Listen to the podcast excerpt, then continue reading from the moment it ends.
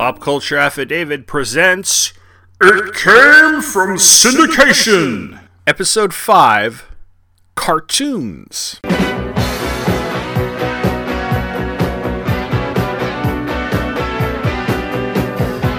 I need is a TV show, that and the radio. Make it so. Down on my luck again. Down We are best girlfriends.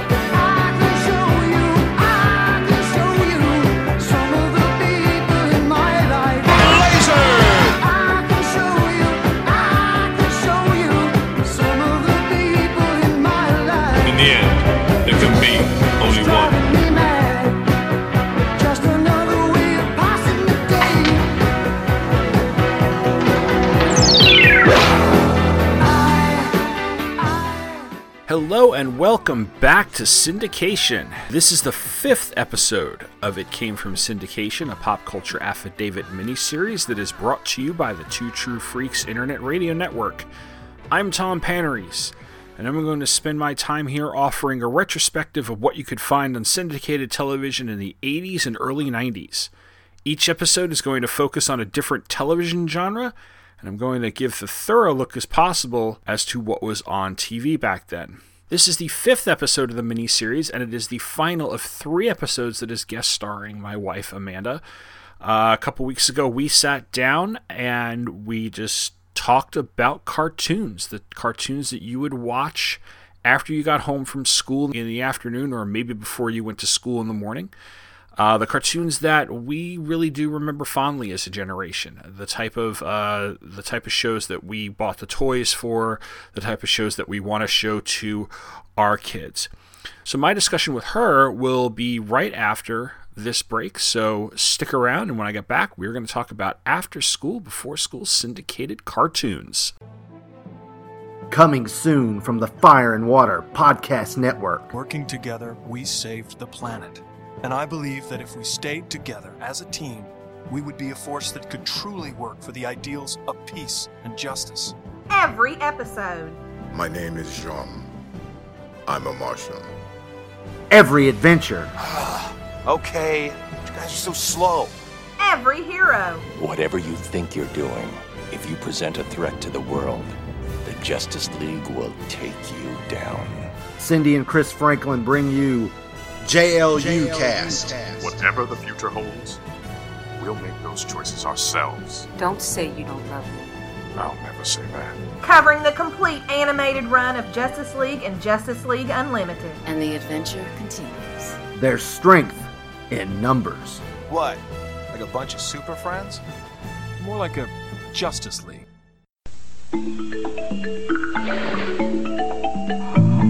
right up and come on in.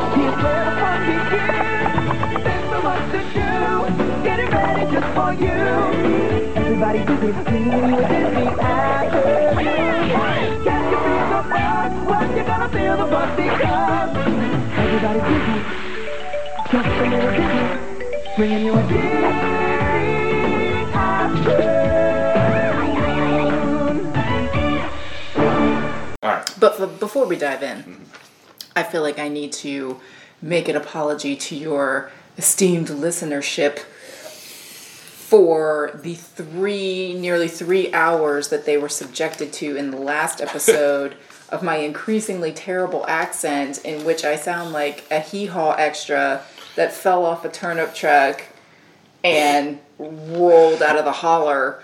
So I can't promise it's not going to be that bad this time. But why, before I drink all the wine, I feel like I need to Yeah. say sorry. I'm really sorry. Well, that was two episodes ago, and I'd like to apologize for last episode where the sound quality wasn't as great because that's the episode where we're a little more subdued. Um, I think it's because we're both. You could tell, especially toward the end, that both of us were are just exhausted Yes. from whatever you know life. Um, and that was the one where like my one my old MP3 recorder died and my cell phone picked up the rest of it and so we went between two devices and you could kind of hear and kind of not hear so it's um, this will definitely be better I've got I feel it. I feel. okay I feel the improvement already. So we uh, we are going to be talking about um, syndicated cartoons mainly because that's what this whole series is about. It's about syndication. And syndicated cartoons were things that aired every single day when we were kids, either in the mornings or the afternoon. And this could have been everything from reruns of really old stuff like. Um, old episodes of Gumby or really old blocks of Looney Tunes and Tom and Jerry cartoons that dated all the way back to like the 30s and 40s Yeah. to um, Scooby Doo the Flintstones or to new stuff. And we're going to get into the specific shows.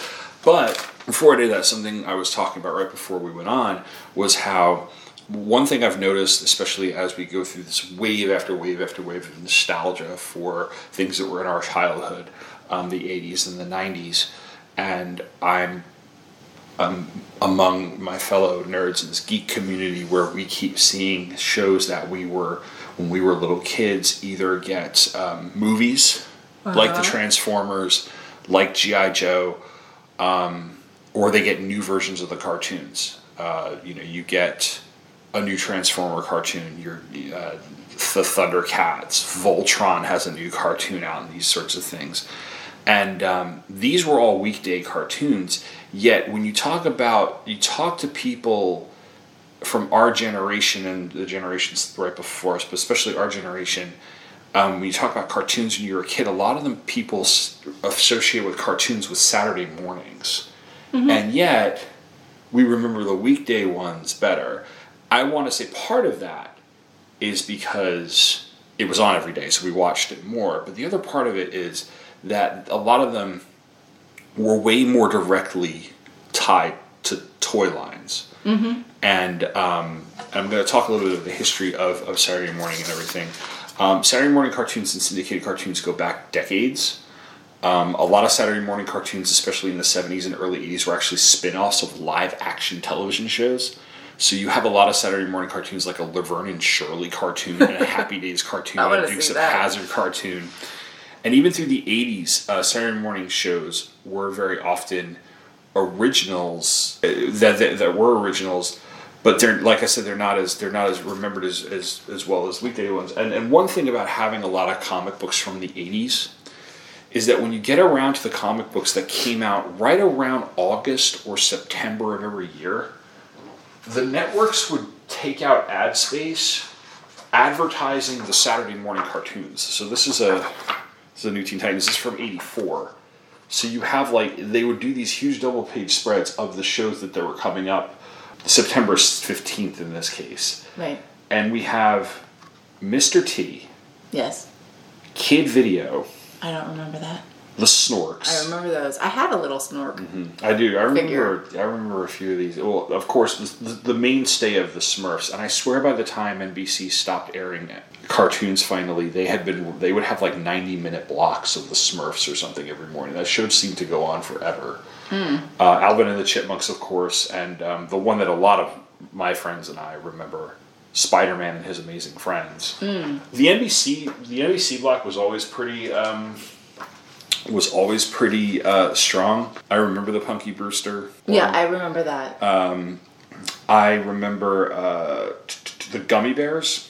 I think is was the Gummy Bear. Uh, the Gummy Bears is in this one. but that was the Disney afternoon, right? Yeah. Or did it start as a the Saturday gummies, morning yeah, the? Gummy Bears started as a Saturday morning cartoon and then got grandfathered into the Disney Afternoon. I think it's because when the Disney Afternoon started, it was uh, Gummy Bears, Ducktales, Rescue Rangers, and TaleSpin. And, Yeah. uh, and the Gummy Bears and Ducktales had already been on. I think it was just we have these, we can use them. Let's put them on the air in this block. It was probably cheaper for them to do that. It's what we call in the marketing world repurposing content. Yeah, exactly. They were repurposing content. Um, let's see. We have Kissy Fur. I don't know what that is. It's a bear. We have Foofur. Yep, I don't know that either. Um, Kid Video was on for a few years here. Um, and uh, let's see. now, was the Disney afternoon on NBC or was it ABC because they had already? Di- the Disney afternoon The was Dis- syndicated. I, I know. I'm I'm talking about Saturday morning. Was it on NBC or was it? Gummy Bears was on NBC. Interesting. Because yeah, that was pre Disney ABC Disney Merger. bought ABC, I think, in the 90s. nineties. Yeah, in the Yeah. nineties. And then um, the ABC, we have an ABC lineup here. We have the Best of Scooby Doo, the Monchichis. I remember I had a Munchie. I think my sister had one too. There was a Pac-Man cartoon, I remember that. Rubik the Amazing Cube, Oh God, no. the Littles. Do you I, remember I one remember those. okay. Yep. I don't know what the heck the Puppy's Further Adventures are. That's but a terrible title. That but, person should be fired. Um, not only is this a horrible smelling dish made of tripe, but Menudo! menudo. And I I- wonder if that's the Ricky Martin nudo. is menudo. that Ricky Martin? I don't know. It's, a really blurry. bad. It's a really, badly blurry. printed. It's on classic newspaper. This is from '83. I'm a little like weirded out that they were still doing like the Little Rascals cartoon, like anything Little Rascals related. Yeah. Because to me, that's so. That's just. It, was Yeah. so ignorant of a time. I, but not that the '80s were super enlightened, but like I don't know. they I would rerun Little Rascals like really early in the morning, all the way up into the late '80s. Well, you know what ABC started doing in the 90s? They started during TGIF. Instead of TGIF, like b- like probably in like August or September sometime, they Mm-hmm. would air like a quote unquote special that would be a preview Yes. of all the upcoming Saturday morning cartoons because they had like a Beetlejuice one one year. Mm-hmm. Yeah. I, I just I, I don't remember it really well because I think we were either older in middle school or even in high school. Yeah. It all blurs together, but I do remember because of course I didn't read comic books, but um them having that way of being like, here's what's coming. Yeah, A- NBC did one, and I remember they did one, and it was the cast of Saved by the Bell because Yeah. Saved by the Bell was about to premiere on NBC in that fall. Um, Yikes. now, getting back to the '70s, um, two features that we do remember really, really well from Saturday morning cartoons were these um, interstitial things called they were educational. On NBC, they had One to Grow On. Yes. On ABC, they had stuff like Schoolhouse Rock. Mm-hmm. and and sadly, picture pages. Wasn't that on Nickelodeon? No, that was the Bill Cosby. Yeah, that was Bill Cosby, wasn't But that? it wasn't Oh, it was Nickelodeon, dude. It Yeah. was whatever. It was some channel, but it was not cable. Okay. I know Bill Cosby had the Fat Albert cartoon. He did, and then he also did Picture Pages, and I think Picture Pages was on whatever channel showed Fat Albert. Okay. In the 70s, uh, these came about because parent watchdog groups in the 70s uh, were demanding fewer or no commercials and more educational programming. So Look the how well that networks- turned out. The networks complied, and um, Remember and- and when parents used to want their kids to have more education? Yeah. and federal regulations actually moved toward Well, educating our children? this is this is this is what's interesting because this is where we get to weekday cartoons. So weekday programming for children goes back all the way to the 1960s and the 50s. You had stuff that my parents watched, stuff that like would creep us the crap out, right? Like in these days, like Bozo the Clown and Oh, Howdy Doody no. Show and that Nope. sort of stuff. Well, and my mom used to talk about like I don't think this was necessarily weekday or whatever, but like HR Pufnstuf. that came out of the 70s. I think that was some. That was um, trippy. I think that was Sat. I don't know if it was Saturday or weekday stuff, but that yeah, that's some 70s stuff. Um, the Adventures of Superman with George Reeves was a weekday syndicated was a weekday syndicated show. Uh, the Lone Ranger. Uh, there were variety shows and things like that. But the key year and the person that we have to actually credit, or one of two people we have to credit for the way cartoons were when we were kids, is believe it or not Ronald Reagan and his FCC chair. Because in 1981, Mark Fowler, who's the FCC chair, starts to ease regulations on programming, which if you know anything about the Reagan administration, it, it goes along with things. So during the 60s and 70s, you had the parent watchdog group called Action for Children's Television. I got all this out of Wikipedia, which I'm trying to kind of skim it without doing a deep dive Yes. into things. Um, they were the watchdog group. They kept advocating for better children's programming. They chart they targeted shows that were too violent. Um, they were or that were, they were trying to. Is this when the whole thing started bubbling up about like Tom and Jerry being too violent? Yeah, yeah. This is this is where we got a lot of that. Well, and Reagan Reagan comes along and he appoints Fowler as the FCC chair. He begins stripping away these regulations, and this be- led to a lot of these weekday syndicated cartoons that had tie-in toy lines. Now we've watched several episodes of the Toys That Made Us, and a lot of people listening to this have seen a lot of the episodes of the Toys That Made Us. And the other thing that really helped with the toy lines was aside from the FCC and aside from the cartoons was like Star Wars because Star Wars mm-hmm. was like there was like where people showed that you could make like millions upon millions of dollars through a continuous toy line through the movies and they started doing it on TV. Um, ACT fought this for years. And uh, in 1990, there was the Children's Television Act, which regulated ads that were aimed at children, and that meant, meant further ads during educational informational shows. I don't know if you've ever come across um, when you're watching television in the morning, you see that little E slash I Yeah, thing. yeah. That's where this came about. And um, so cartoons did exist prior to the 80s. You know what's weird is I always thought that was just for PBS. Yeah, no, it's Kids it's it's shows it's, a, it's an FCC typically thing. it- yeah. that's what shows up Now, as. when it came about in the '80s, uh, it was really, really loosely regulated. So, like, there were certain shows that were not neither educational or informational, but they were quote for kids, and they somehow got oh their way into that that designation. Um, so while cartoons existed prior to the 80s, it really is our generation that mastered it, or the programming for our generation that mastered and perfected it. Well, it sounds like it was a perfect storm of deregulation, and you know, you also have to think about you know sociologically, Mm-hmm. um, you know, you had more working parents, like two working parents. Yes. Um, you had more latchkey kids. I was a latchkey kid, Mm-hmm. um, and so it was kind of this point in time where you know you you weren't getting kicked outside by your mom to go play because your mom was working Yeah. uh, because she was a badass and had to bring home some money at least that was my mom Yeah, no, me but too. You know it, it, there was no one there to really tell you to go outside so you could sit on your butt and watch syndicated Yeah. weekday cartoons Now the key the key time period is exactly the time period I'm covering on this series, which is the early 80s to about the mid 90s. And I started to look into what killed cartoons because I started to look around, flip through the channels. I was home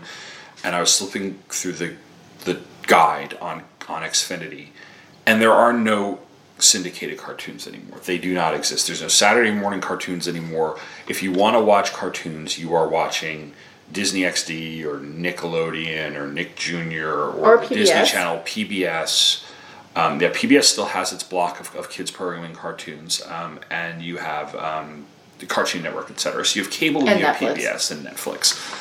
Well, what kills this is the 1996 Telecommunications Act, which is responsible for a lot of different things in our media and culture. And this, what this did was it actually, Act kind of got their way. It tightened regulations on commercials and children's programming. It made the com- programs more costly to produce, so a lot of them began to get canceled it kind of put the final nail in the coffin for a lot of Saturday morning cartoons, although those were already on the way out um, because syndicated cartoons were getting better ratings. And um, with the exception of a few channels like WB Kids the Fox Kids stuff, a lot of channels had really cut back on it. NBC, I think by the mid to late 90s, was doing mostly live action Yeah, kid 'cause sitcoms. remember they were well. They were also doing like um, what was that basketball themed show with like oh, Ahmad oh, Rashad and that chick NBA Jam or NBA Jam, or. NBA Hang Time, Hang Time, something that's like that. what it was. and Yeah. it was it, it was that T, they called it TNBC, that block of Yeah, Saved by the Bell and be like California tweens and Dreams and- a few other shows. Um, and then of course you have the advent of cable and video, streaming, but also kids. Um, a couple of other things happened, especially on Saturdays, and they, were pointing out that there were more after-school and weekend activities for kids. Well, that's when we started getting really scheduled. Yeah, soccer, you know, soccer, sports, dance, all these things really did start creeping into the schedule. So you had kids who were up and out more. And I actually remember it when I was a kid. I probably stopped watching Saturday morning cartoons into late element in late elementary school because I was I started sleeping in. If I wasn't sleeping in, I was playing little league. Yeah. My little league Or I had dance. sometimes at night. Yeah, My first dance class every Saturday was at like 9 a.m. Yeah, so there were So- there were sociological cha- changes, and the other thing I think that, and I didn't really see this get mentioned when I was looking this up, was really the rise of the home video game system. Um, You know, people love to wax nostalgia bec- about Atari, but they forget the the ubiquity of the Nintendo, Nintendo, Entertainment man. System because a lot of times you'd get up and instead of sitting in your pajamas eating cereal and watching TV, you'd flip on the NES and you were playing Zelda or Mario or Mega Man Yeah. for hours. Well, and it, judge my parents if you will, but like when I was a kid, I had a TV in my room and my NES was hooked up to the TV in my bedroom, so I could wake up and like not even rub the sleep out of my eyes before I could flip it on and start playing like Mario Brothers. Mm-hmm. So yeah, I mean, there's something to be said about that. I have to giggle though because it was like a total old school tube TV with like I had to flip the channel. Oh yeah, well, that was the one that that was on So- our ours in our basement was a. My dad had finished the basement when, we were se- when I was in second grade. I got the Nintendo like for my birthday, my eleventh or I think it was my eleventh birthday, and um, he had bought. We had the regular TV in the den, but he went out and bought. I think he just he wanted a TV for the basement. I think he just bought the cheapest one he could get that was color That sounds about right. and it it had the two dials because we didn't need the cable, so we had the old VCR and this crappy TV, but it it worked. Well, and there's something else I want to touch on I, I, that it's just in the back of my mind. You know, when you're thinking about the 1996 Telecommunications Act, when I'm trying to remember, like when um, activist groups also started going after cigarette companies, like the Joe Camel. I want to say that was the early to mid '90s as well. Right Yeah, around that time, and then you think about okay, so then you've got these Gen X, these older, like you when you think about the span of Gen X, we're a small generation. Like you and I are like the very last year that's considered Gen Yeah, X. we really are. And so you've got, you know, a lot of us were latchkey kids, a lot of us were children of divorce. And then when you think about maybe like the early aughts or like, you know, you think about the time when some of the older Gen Xers are having kids. Mm-hmm. And there's that whole shift of my kid's life isn't going to be like that. So you start to have helicopter parents. Yeah. And because when you think about like 98, 99, 2000, the early aughts, that's when these six, seven, eight year olds, they're coming up with Britney and boy pop and everything else, these mo- the early millennials. Millennials, yeah. And, you know, it, I, I could see there being, like, when you've got, again, this sort of like, Venn diagram of you know steep, uh, stiffer regulations because we had a Democratic president. and You know, federal regulations do tend to go up in a Democratic presidency, and then you've got the backlash against advertising to ki- young kids with your cigarettes and your your bad stuff and your cartoons, and then you've got this the you've got that first wave of those parents who are like, that's not going to be my kid, and here you go. then you start to you start to see all of it decline because it, it, you've got the pa- you've got the the parents making the decisions for their children are making completely different decisions. Well, and you also have, and, and that is around the time as well, especially as we get into the first decade of the, of the 2000s. Um, that's when, and granted, I think a lot of this was media hype for media hype's sake, but you get the mommy wars and stuff like that, where you have Some a of us are really still fighting those, played yes. out. You have uh, just this this amped up conflict between the stay at home mom and the working mom, and Well, then you have increased technology. yeah. Because you know, if you you know, when we were kids, we might have gotten up and gotten on our NE, our NES or whatever, but like just a couple of years later, or maybe like I don't know, if five, six, seven years later, you could also get up and log on to your AOL account. Yes, that's true. You know, you started to see entertainment go beyond the television. Mm-hmm. and it really is i mean there's still educational and informational programming on saturday mornings i think that i think there's still a specific amount that networks have to kind of provide so they bury it on saturday mornings. Now because nobody's up watching anything sunday mornings is kind of the same thing unless it's an infomercial or a pregame stuff for football but um, now it's a lot of travel shows and science related shows or like um, you know kind of like mutual of omaha wild kingdom type of stuff Yeah. too. I was just kind of flipping through the guide and I was like all right so it's kind of actually kind of the pbs type of stuff. Now what's interesting you did mention pbs and i'll do this really quickly is that pbs is really geared toward a certain age group and they really have not figured out how to capture the market that a lot of the cable channels have, the Cartoon Network, Nick and this, because kids age out of PBS at some point. You know, there isn't a lot of older kid programming on PBS, and then you eventually come back to PBS when you're older. Uh, because you know the programming on it, unless unless you're a kid who likes to watch Antiques Roadshow. um, Antiques Like Roadshow kid? or cooking show when they show Yeah, cooking, cooking shows, shows. and stuff like that, um, or you know the the reason my sister my sister especially more than me like absolutely loves Bob Ross is because we Bob Ross used to be on all the time and we would just kind of Um, it wasn't appointment television, but you flip through and you come across the joy of painting, and like ten minutes would go by, and you're watching them paint happy little trees and stuff. It really was hypnotizing. It was very, very hypnotizing. But like you know, so but but unless you like want to watch those shows and stuff, you know that's the stuff your parents or older people watch. So we would age out of PBS, we would age out of Sesame Street, Mr. Rogers and the Electric Company, and Three Two One Contact, and then we would sit down and we would throw on the three or so syndicated or later on the Fox affiliate, the UPN affiliate, the WB affiliate, where you had afternoon or morning cartoons. And it seemed that like the prime hour for cartoons, the ones they were really wanting you to watch was probably the 4 p.m. block. And I think that's because they assumed most kids were home from school by then. So if they were trying to burn off what was left of a show or they had the older stuff, at least I remember trying to think of WPIX's lineup. Like if you were home at like two or two thirty when things started, that's where you'd get like Scooby Doo, hmm. or you'd get the the like the Gummy Bears or something that's been on for a while that they're just kind of like burning through. And then the big shows like your Teenage Mutant Ninja Turtles, Darkwing Duck, like anything that was like new, new, new, that would be on between four and five or five thirty. And I think that's because they assumed by then everybody was home from school. Plus, also, if you're a housewife and you just want to watch Oprah, Mm-hmm. to call it back to a couple episodes ago, you send your kids off and they can watch Darkwing Duck, and Yeah. you could finally watch Oprah in peace because typically Oprah came on at four o'clock. Yeah, and this is an age around that. This is not an age. This is around a time where a lot of households really are getting two televisions.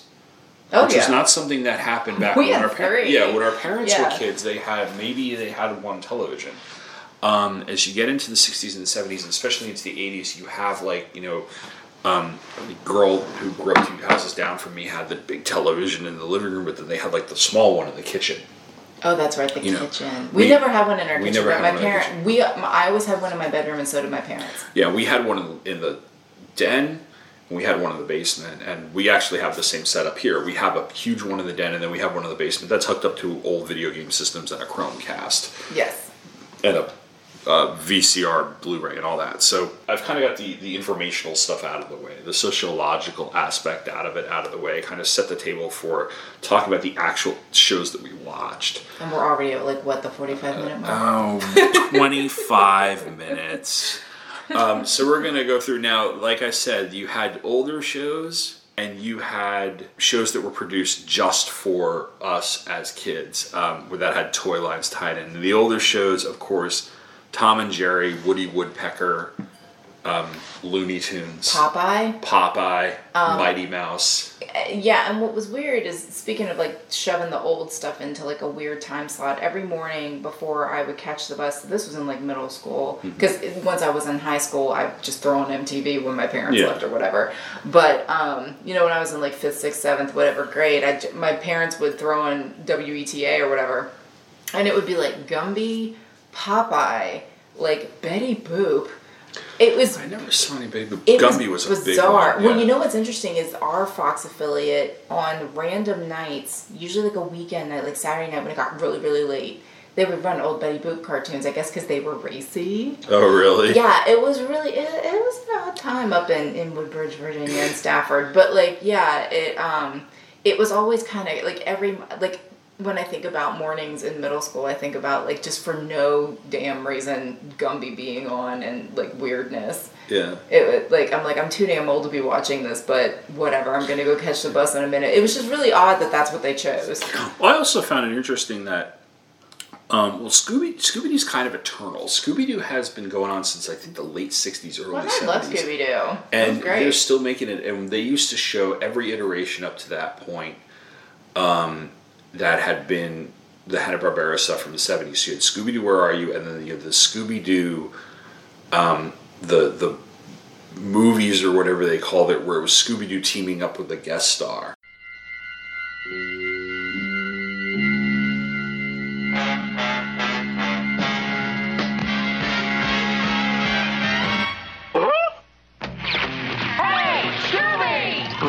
Scooby, Scooby Doo, looking for you. Scooby, Scooby Doo, where are you? All the stars are here, waiting for you.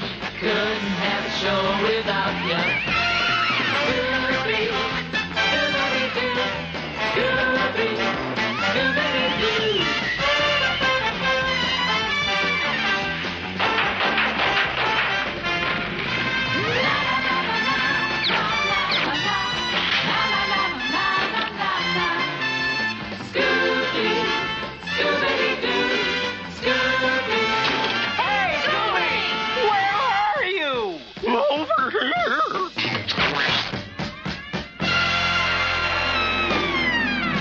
Scooby Doo so, meets like uh, Batman and Robin. Batman and Robin, which Like was the like Harlem and the Harlem Globetrotters. Globetrotters and Don Knotts, Josie and the Pussycats. Josie and the Pussycats, the Addams Family, and stuff. And uh, we used to watch. I I watched that as early as kindergarten because I remember being on watching that and being like really really hoping it was the Batman and Robin episode every time. There's usually like we have that now on DVD. we do have that now on DVD. And in addition to that, you had um, reruns of some Saturday morning cartoons like the Super Friends. Because the Super Friends was a Saturday morning cartoon that then would get rerun, old ones would get rerun on the weekdays. And that's what I and a lot of my friends grew up watching when we think of Super Friends. And then later in, in the 90s, Fox would premiere Batman the animated series, and then into the mid '90s, you'd have the WB. It would go over to the Yeah, WB. You'd Animaniacs. have um, you'd have Superman, and then eventually the Justice League on Cartoon Network. And then yeah, Fox would premiere. Fox would have this this contract with Warner Brothers for Tiny Toons and Animaniacs. But later on. Animaniacs was on the WB. Oh, it was that's right. Yeah. And I think at one point, Pinky and the Brain got their own show Pinky as and the well. Brain did get their own Yes. show. So, um, but two two Hanna Barbera cartoons that got a lot of play in the '80s, and I think to the point where they at least produced new episodes of one, were the Flintstones and the Jetsons. I think they produced new episodes of the Jetsons. They used the to run the Jetsons a lot in the morning too. Yeah. Well, uh, to the point where um, there was a special called "The Flintstones Meet the Jetsons." It was, and I will tell you what, I tried to rent that from our video store, like when it came out, because I was just curious. Like Uh-huh. I was still kind, I was still a kid. You know, you're in that again. You're in that tween. Yeah, yeah. You're like, yeah, I want to watch it. That shit was always checked out. I don't know, like I had no idea like it was going to be that popular. It took forever to watch it. I think we taped it and it was on a tape somewhere we don't have anymore. The other one though, the, the Jetsons got a movie in like 89, 90. 25 years ago, they brought us a startling vision of the future. And now, Help! Jane, stop this crazy thing! Yeah! Jetson! they're back. All right! The Jetsons, in their first feature length motion picture. Congratulations! Someone is sabotaging Spacely Sprockets. We've lost four vice presidents. And there's only one man for the job. Jetson? I wouldn't use Jetson if Spacely Sprockets were going bankrupt. He is expendable. Perfect!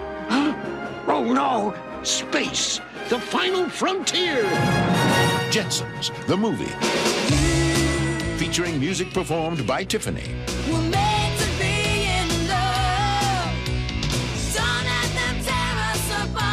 The first movie from the family that's truly ahead of its time.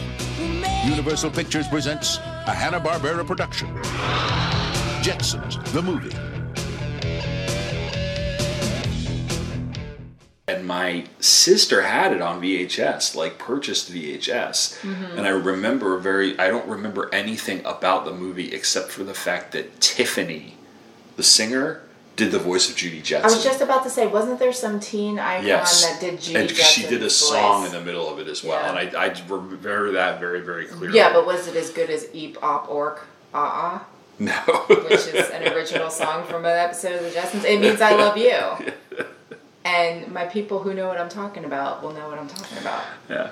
But the Flintstones and the Jetsons and Scooby Doo, as much as we enjoyed them, and old episodes of Looney Tunes, and I love the fact that they used to show old episodes of Looney Tunes because Yeah. I love I love the silly symphonies and the, I love the silly symphony, the the the Roadrunner. I love Roadrunner cartoons. One I'm telling you, like my two two of my favorite, we you know this, are the one with um Gossamer Mhm. where Bugs Bunny floats into that weird scientist place and then it ends with them all being high on ether, which Yeah. I think is hysterical. so that that's one of my favorites. And the one where the bulldog is really annoyed by the kitten and then he thinks that the kitten is accidentally baked into the cookies Yeah. that the owner is making and he like cries and puts the little cookie like up on the Yeah. place on his back. Anyway, without fail, when I catch an old Looney Tunes somewhere, it's I One will get one of those two. Yeah, there's um, what's Opera Doc, which is a Mm. classic. Where he leaves the. Is that the one where he No, leaves that's the, the that's glove? the. I don't know what the name of that one. That's a different one. What's Opera Doc is where Bugs Bunny and Elmer Fudd are. Elmer Fudd's searching for um, for Bugs Bunny, and it's all sung, and he's like, "Kill the wabbit, kill Oh, the rabbit. that's wabbit." right, that's right. Um, yo, I love that one where he's at the Hollywood Bowl conducting Yes. the opera singer, and the guy he leaves the glove glove standing, in and the yeah. guy's turning various shades of like polka dots and Yeah. plaid. And then, Um, of course, the original um, Michigan J Frog Yes, Michigan one, J. where the construction commercial. worker or whatever finds him. And the, the cartoon that years later into college I would see as a cartoon feature before Star Wars at the Senator Theater in Baltimore. Daffy Duck and Marvin the Martian in Duck Dodgers in the 24th and a half century. Which, That's a great one. And Marvin the Martian made a huge oh comeback God, in the the mid 90s. 90s. I had sneakers. I had stationery, and then of course, you know, he remains Im- immortal and Clueless, where was a Breckin Travis character, yeah. Wants to have just one singular image of Marvin the Martian on a skateboard, and that's how you know he's sober. Never forget. we we could shelve Looney Tunes and Marvin the Martian and the Warner Brothers store at the mall for like an entire other discussion. But let's get into the shows that like the big ones. And there is a there's a couple of reasons I invited you on the show. One, I really like having you on the show, Mm. and it's fun to talk to you. And it's fun you. to have these conversations, and and people like hearing it. The other reason is the other reason is shock and surprise. You're a girl, and I think I Yeah, most with people my- don't know that. Yeah, so, well, the thing is, is like, and I'm not trying to be all like you know gender norms and everything, but when you're in the 80s, when you're a kid in the 80s, there are things very, very specifically marketed toward little boys and little girls. And not that kid, not that girls play with G, didn't play with GI Joes, and boys didn't play with Barbies, but if we're kind of looking at from that, like what was this aimed at thing. And I know that you and I probably crossed over in some of the things that Yeah. we watched and liked, but at the same time, um, I don't think you owned a ton of GI Joe figures. I owned zero GI Joe figures. or, and and the number of Barbies. Even though I love the Baroness, I think she's great.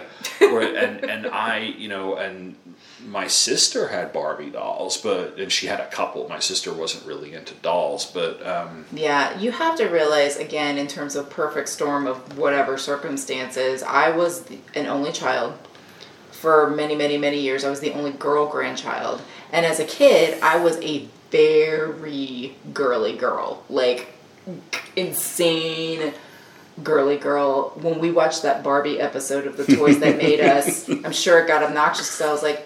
I had that one. I had that one. Oh, look, I had that one too. Oh, I had that house. I had that tiki hut. I had a tiki hut, which was awesome for Barbie. So like I I had a lot of Barbies. I had a bunch of Cabbage Patch Kids. I had Charmkins. Anybody remember that? I had those sounds familiar. Hugga Bunch. I had a I had the Munchie Cheese. I had um even those weird uh, Cabbage Patch Kid pets, the Koosas or whatever the hell they were called. I had those weird country bears. Shockingly, The Furskins? The Furskins. I had those. My sister had which one of was looking back a really unfortunate name, but um, like yeah, I mean, I just had. It was embarrassing. I had a lot of girly shit. Well, and, and that's why, because that's why I asked because I could ask anybody on the podcast network. I could have put a post up there and said, "Hey, anybody want to talk Saturday, talk syndicated cartoons with me?" And like, I'd have like ten guys lining up, going like, "You know, when can we record?" But I like the perspective you bring to it because it gives kind of a fuller picture. Because you know, Nancy Nancy's three years younger than me, and Nancy didn't have a lot of the. She had her fair share of kind of like mainstream stuff, but like her action was shockingly My Little Pony. And, Well, I had- and you I had, had a lot of like a yeah, crap ton of she My had, Little and she had a Pony, crap too. ton of My Little Pony, and she had She-Ra stuff. But then eventually she got into like I never you know, had the She-Ra stuff. she had the She-Ra stuff. I had a lot of He-Man stuff. That's kind of one of the one places we like really intersected. But for the most part, you know, she was in play. She was playing like Pound Puppies and a lot of stuff. I had a lot and of sort those, stuff yep. like that. But then again, I had you know, I, being being the, the one boy in the family, I did have my fair share of. I had a lot of He-Man stuff. I had a ton of Star Wars and GI Joe stuff, and the Star Wars and GI Joe stuff I probably got the most play out of, mainly because um, smartly when they designed it, when Hasbro designed the GI Joe stuff, they did it at the same size that Star Wars was. So I, when I was playing GI Joe, especially through like fourth and fifth grade, we'd bust out the Star Wars toys to play with them because So Cobra Commander could fly the Millennium Falcon. exactly if I wanted to do that. But here's where, and so interestingly, being a super girly girl, I think the reason why I didn't have a lot of any real Star Wars. War, oh God, here we go again. I can never say Star Wars. There we go. The reason why I didn't have a lot of those toys is because you're trying to play in a group of friends. Well, there's one woman. There's Princess Leia. Mm-hmm. That's it. And so when the when another girl in the group's like, I'm gonna be Princess Leia, I'm like, well, you know what? I'm not gonna be Chewbacca. I'm a diva, okay? Even at five years old, if I'm Princess Leia or nothing. And so you know, I just never had those Yeah, toys. and- this is but I had a shit ton of strawberry shortcake. Yeah. Which was also made by Kenner. Yeah, this is in the age where, honestly, like not a lot of people were telling you like you can be Luke Skywalker if you want to. Go ahead and play Luke Skywalker. You know, like Yeah. you know, that- or I just didn't want to. I mean, it's Yeah. not even like I, you know, I, I think even if somebody had said, you know, hey, little girl, you can be like Luke Skywalker, I would probably side eye them because I'd be like, no, I want to be Princess Leia because she's the badass girl. I don't need to be some blonde, whiny jerk face, like mooning over what the hell ever. I want to be Princess Leia. Yeah.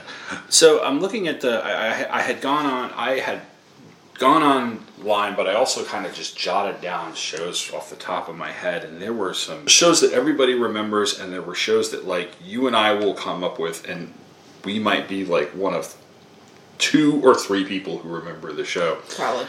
So I'll start with the big ones. Like you know, you had. Um, I think that the first, the first two biggest ones that I remember coming out were He-Man and the Masters of the Universe and GI Joe, and and, and as you saw in the toys that made us, He-Man. He-Man's story kind of changed as you got from where the toys were originally released and some of the early comics and the comics that came with the toys and they were very they were a little a little more mature or a little more fantasy like less less kind higher of kiddie quality? or- slightly higher yeah. quality it was a little more it was a little more conan the barbarian in terms of like sophistication i guess you could say Yes, because Conan the Barbarian is so sophisticated. well, I mean, in terms of like, if you're if you're if you're aiming at an audience, like it was slightly above the level of. You were like, aiming for were- older. You yeah, weren't- yeah. And then, but when the f- filmation puts the um, the cartoon out, it sk- starts to skew younger.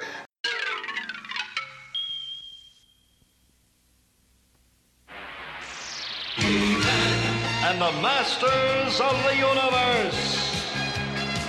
I am Adam, Prince of Eternia and defender of the secrets of Castle Grayskull.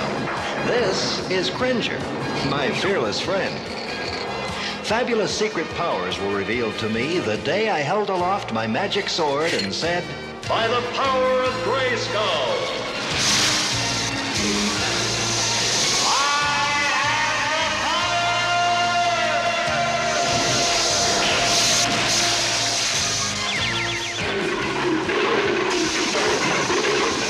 Cringer became the mighty Battle Cat, and I became He-Man, the most powerful man in the universe.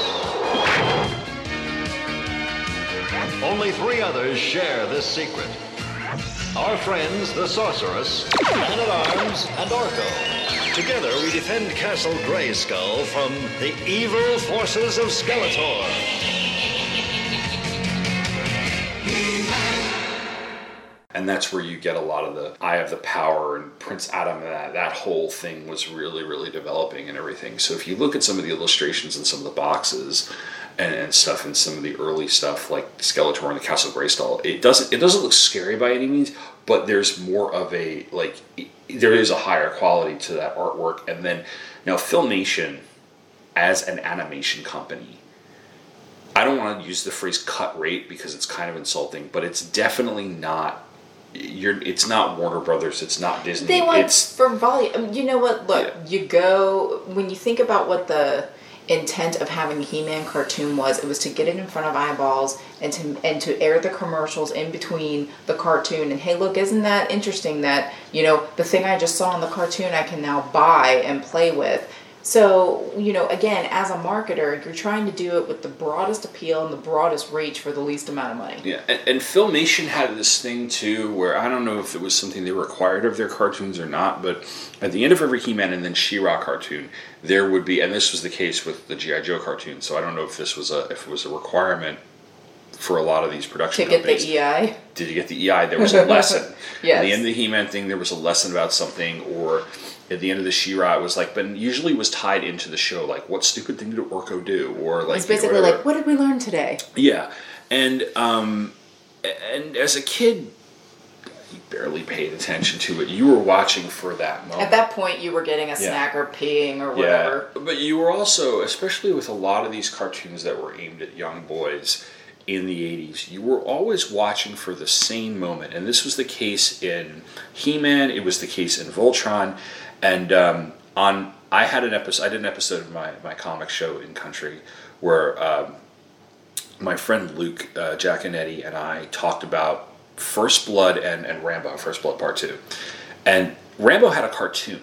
It was called Rambo and the Freedom Force, I believe. I never really watched it, but it used to run in the mornings. Um, I think it was Saturdays and then it got rerun. It used to run in the mornings, and he and his brother Jason had this this bet. I think it was called like the 722 bet, and like his his older brother said at 722 Rambo's gonna gear up. And it was always they always recycled the same thing. When Voltron formed, it was always the same clip. When He-Man did High of the Power, it was always the same clip. They just Yeah, reused the wouldn't you? animation. Again, so it was Rambo content. doing the thing and then the headband. And Luke barely won because Luke had every other time on the clock, but Jason always had the same time. And it was just like literally like clockwork. You could set your watch to the time when Rambo did it. And I think if you were to watch like He Man or Voltron and you were to time the episodes, it was the same damn time in the episode. Well, and you know, it's like anytime on Scooby Doo or any Hanna Barbera cartoon when they're running and it's like in the background, like it just loops. like they run past the same painting. Yeah, like they've done that five gag on The Simpsons too. You know, like I on mean, purpose. But like Scooby Doo, also there was this, this like there was this common habitual thing, this thing you were always waiting for. And with Scooby Doo, it was always the unmasking at the end of the I would yeah, have gotten away with it. just darn kids. with darn, darn kids. So we have those, and and these are all like variations on the same concepts. He Man's a fantasy thing. Mhm. Voltron is lions forming robots buried beneath an ancient castle. From days of long ago, from uncharted regions of the universe, comes a legend. The legend of Voltron, defender of the universe. A mighty robot, loved by good, feared by evil. As Voltron's legend grew, peace settled across the galaxy. On planet Earth, a galaxy alliance was formed. Together with the good planets of the solar system, they maintained peace throughout the universe. Until a new horrible menace threatened the galaxy. Voltron was needed once more. This is the story of the super force of space explorers. Specially trained and sent by the Alliance to bring back Voltron, Defender of the Universe. Defenders of the Universe. Wow. Now GI Joe, which started with like two miniseries and then they did an ongoing series. And I remember when they would advertise the miniseries, we were like really hyped for it. Yo, Joe! He'll fight for freedom wherever there's trouble. G.I. Joe is there. G.I. Joe! American hero! G.I. Joe is there. It's G.I. Joe against Cobra, the enemy, fighting to save the day. He never gives up, he's always there, fighting for freedom over land and air. G.I. Joe! American hero! G.I. Joe is there. G.I. Joe is the code name for America's daring, highly trained Special Mission Force. Its purpose? To defend human freedom against Cobra, a ruthless terrorist organization determined to rule the world. He never gives up, he'll stay till the fight's won. G.I. Joe will dare. G.I. Joe! G.I. Joe! because it's like American military. It was like total like Sure.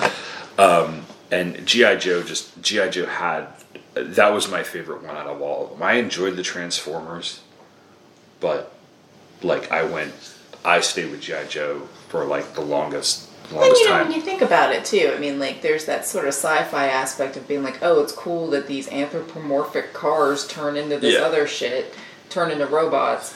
But you know, when you get down to it, GI Joe was having each other's back, having like a little something about you. It's kind of like the X Men. Like Mhm. everybody had like their thing, and then they would team up and do shit. Yeah. Like, so. Yeah. And not only that, the the fact that by the time GI Joe comes around with the toy line and this Transformers especially, um, that these characters are available to you like the, the marketing the through with the marketing between the comic the tv series and the and the action figure toy line especially for gi joe. Especially through the 80s now it's as we got into the late 80s early 90s it really it died out but it was firing on all cylinders. I mean you had everything. It was like a marketer's dream Mhm. you know? Um, and that of course uh, the gi joe had the psa at the end which the would Yeah. always end with the famous phrase of now i know and knowing is half, Half the, the battle, battle. Yeah. Um, but i'm talking about shows that were really geared toward toward me and that i fell for hook line and sinker the thundercats was another one Mm-hmm. they did have now you said you didn't watch a lot of you didn't have a lot of she-ra toys did you watch the show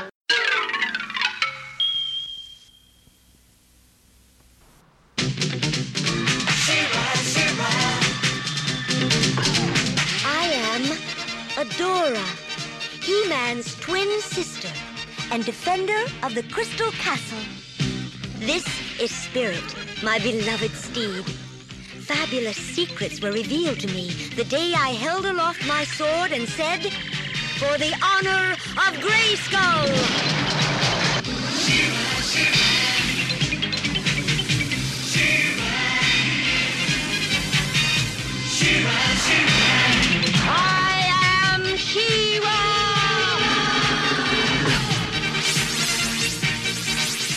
A few others share this secret.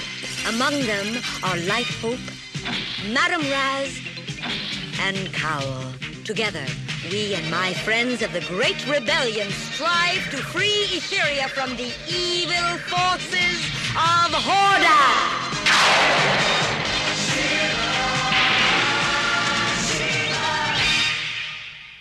I did watch it. Yeah, Okay. I watched it. I watched He Man too. I Mhm. watched them both, Yeah. and in fact, I one of my best friends who lived in my um, she lived like a couple houses down from me. I grew up in a townhouse community before we moved to the to the holler of Stafford, where apparently I developed this accent.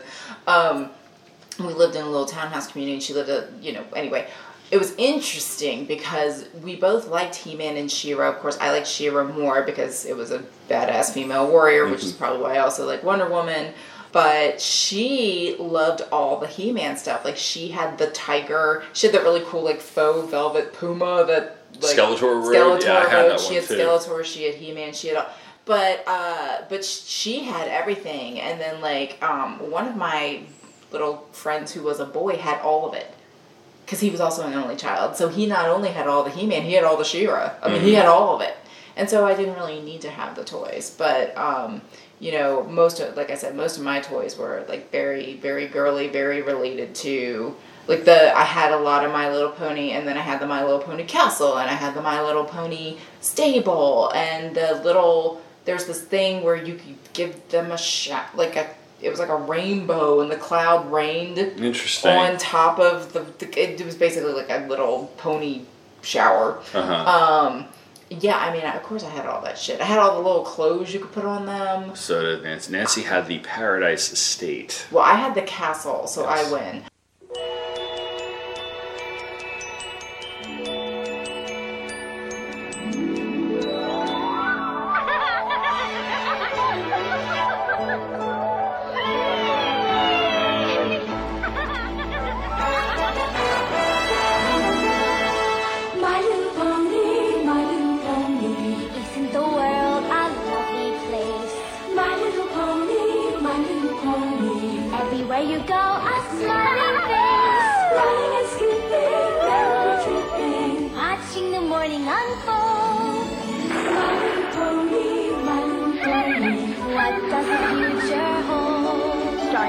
Duncan.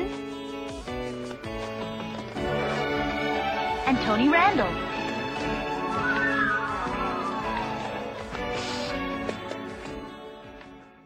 but um yeah. Oh God. here's the thing.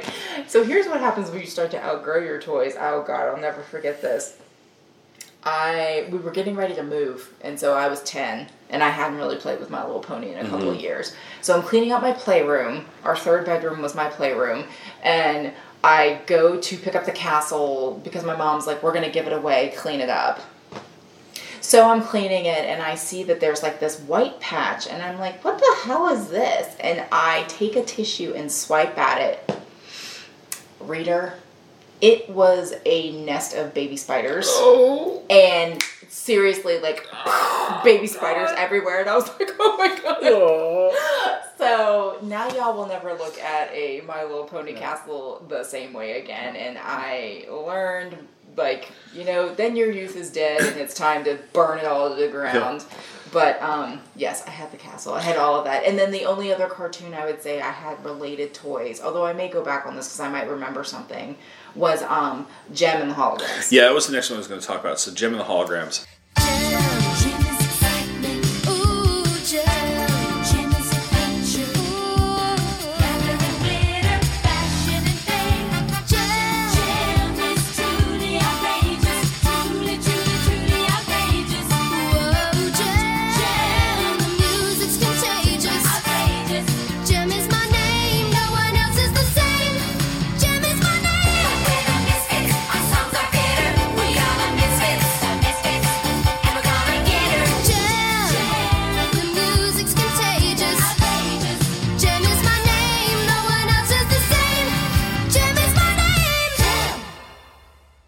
I remember, and this is the case with a lot of, of some of these shows. Um, there was another show called Mask, which I had the toys for, which were little Oh, it wasn't figures. based off a movie, was it? No, no, no. It was little figures with. It was. It was like a. It was somebody. I think Kenner trying to grab some GI Joe and Transformers stuff and Mm. shove them together. So you had a car that when you press the button, the doors opened up and it would be like kind of wings and.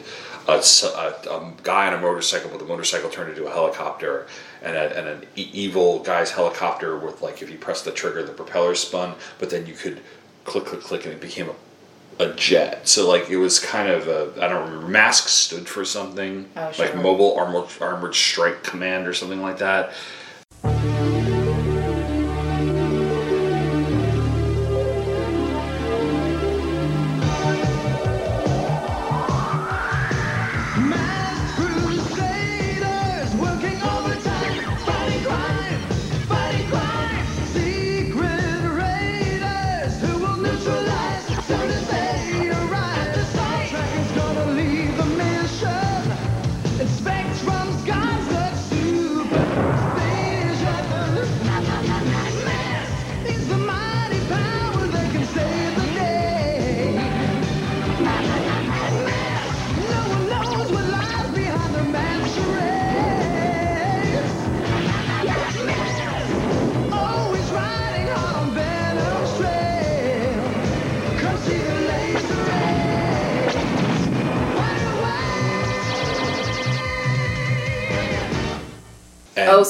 MASC? I mean, it was MASK, but the K was Command.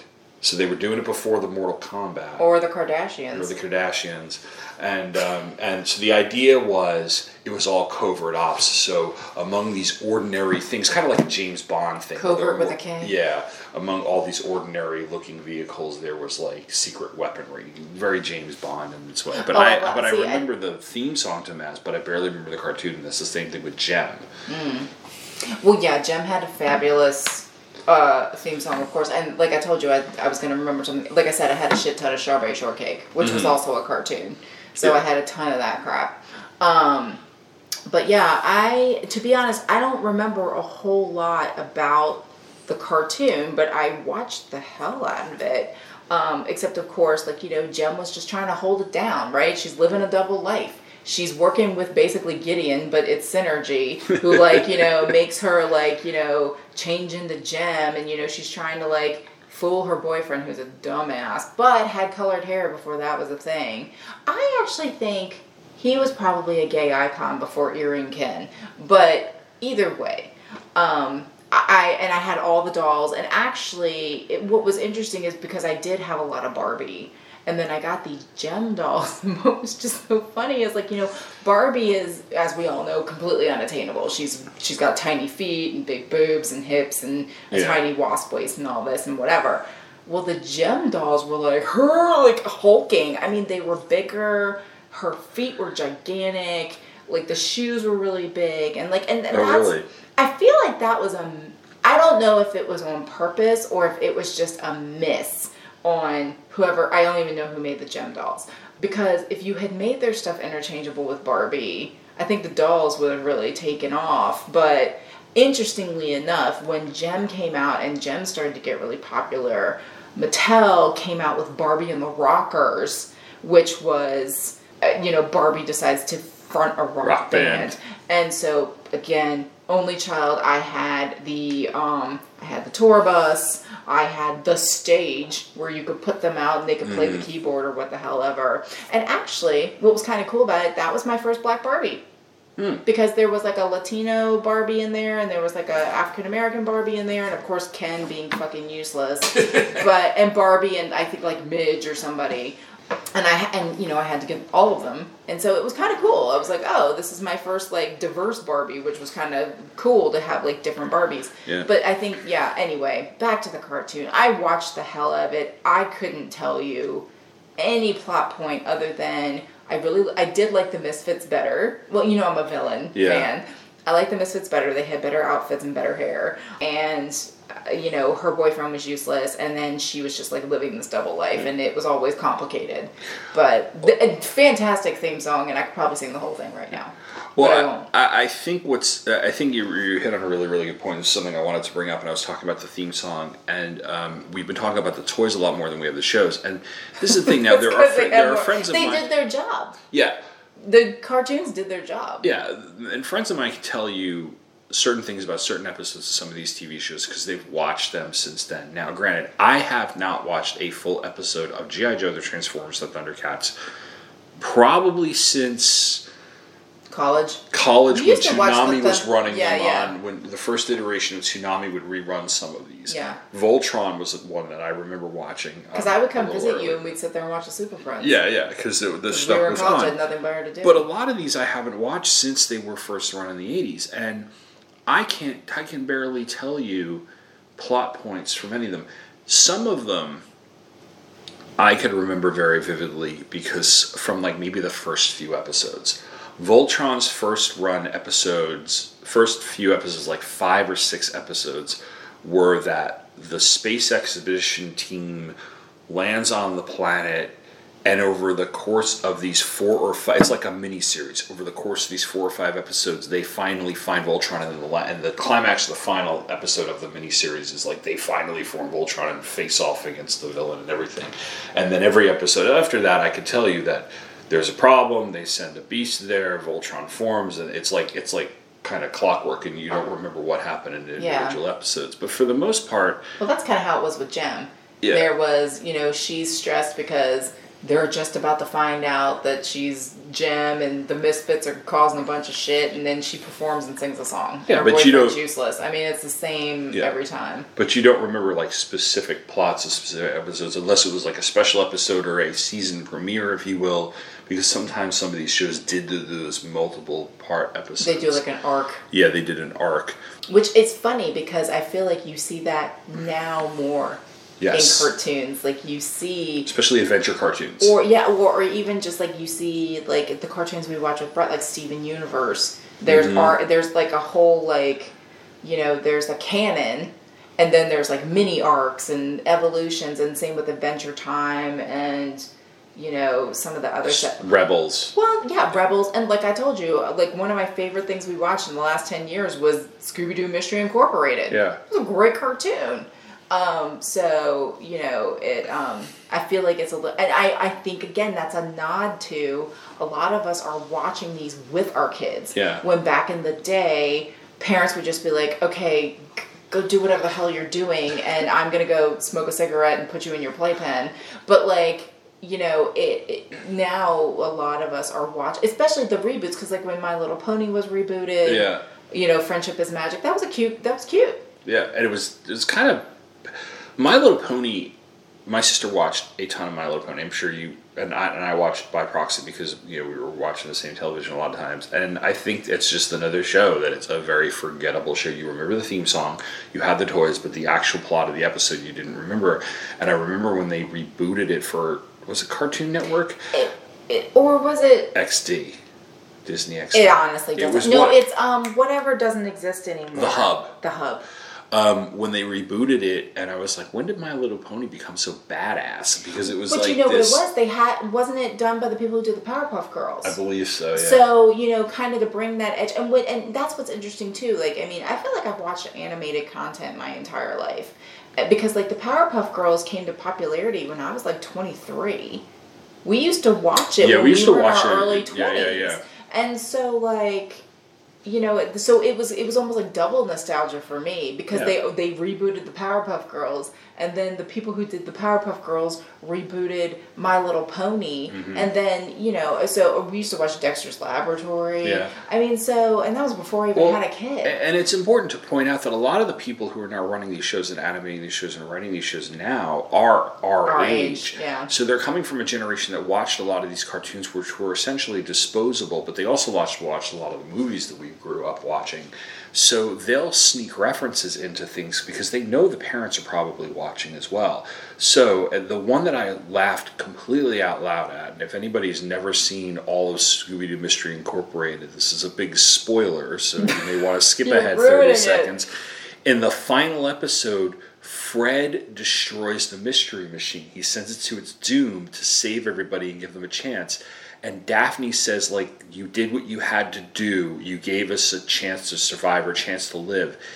Whatever she says, they're the exact lines that McCoy says to Kirk in Star Trek 3 when he self destructs the Enterprise and beams them down to the planet. That's meta. And I'm watching this show and I'm laughing my ass off because I'm one of like a, a handful of people in the audience who knows that that's a deep reference and I'm just like this is amazing. This is what I loved about and but you watch stuff like Gravity Falls. Oh. Which I we both love. we could do a series so- on like all the and it- references in Gravity Falls. and Falls. it's so like there's so bits and pieces of it that are just and so so the cartoons are more sophisticated because they know that they have a wider audience and they know they're able to keep their audience Well, longer and, like- it's not as disposable Well, and like I've mentioned with Steven Universe, I mean, like you could do.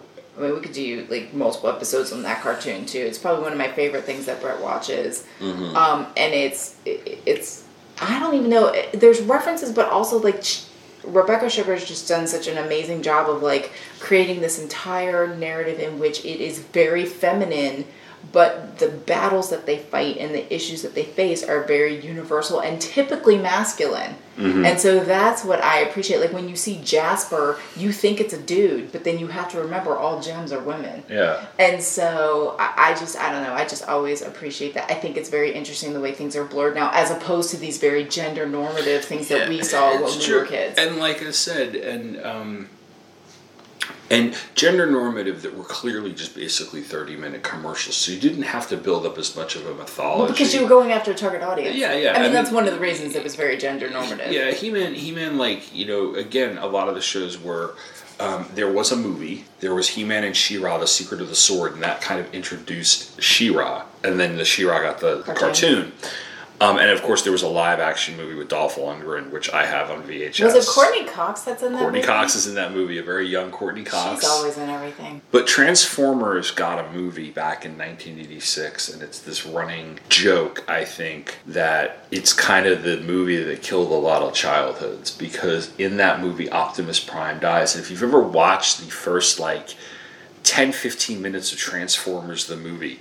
Now, the whole purpose of Transformers the movie is to get a new version of the toy line out. They're going to do this whole thing. It's a two hour animated movie. They're going to move the timeline to the future. And by the end of the movie, you have a whole new set of Autobots and Decepticons to collect. Sure. They're in the stores now, right? Well, the movie starts off with this huge ass battle where these robots that you've watched at after school every day for the last couple of seasons are literally killing each other off. It's a as much as a children's cartoon movie can be, it's a bloodbath. Traumatizing. It, it you know, and then Optimus Prime dies in the middle of it, and that's like a huge thing. And um, later on, GI. Spoiler alert.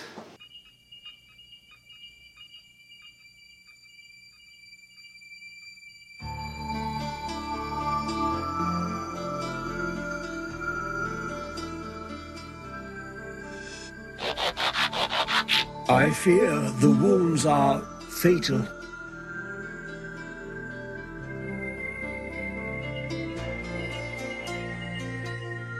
Prime, you can't die. Do not grieve. Soon, I shall be one with the Matrix.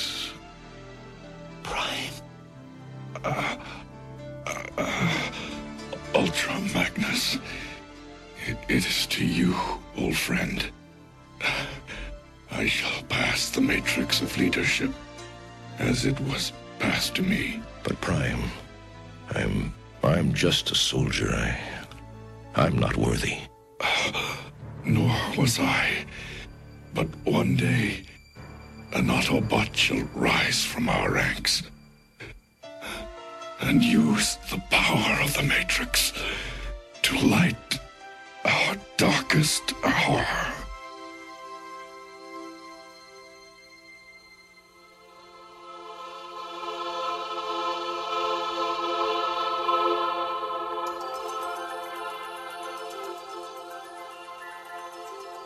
Until that day, till all are one.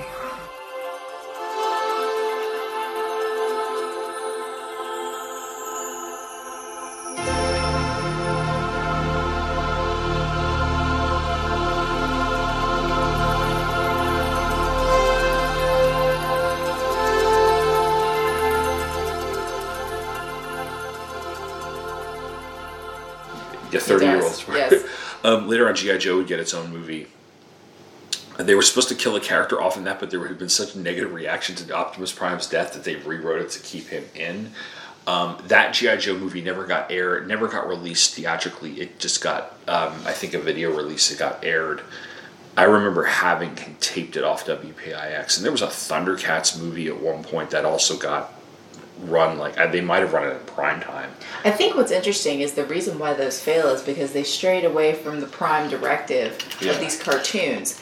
The cartoons were to make you want to buy the toys. Yeah. What they didn't anticipate is that because they were on all the time, that they were forming sort of these emotional fandoms and bonds. Yeah. And then they thought they were going to get smart and make a movie that in their minds was just a long commercial Yeah. but they failed to recognize that the cartoon did more than its job Yeah. and made you form these bonds Yeah. with these characters and then you know it's interesting I, I i think as a former marketer i think it's very interesting how they really cock that up Well, and they all had they all had a loose continuity as well. The comics had a tighter continuity. Um, the GI Joe comic ran, the original iteration of Marvel's GI Joe ran until 1984. It ran 144 issues, and it had a, I mean, there were issues that were obviously in there because Hasbro told Marvel that hey, we got toys coming out, spotlight this,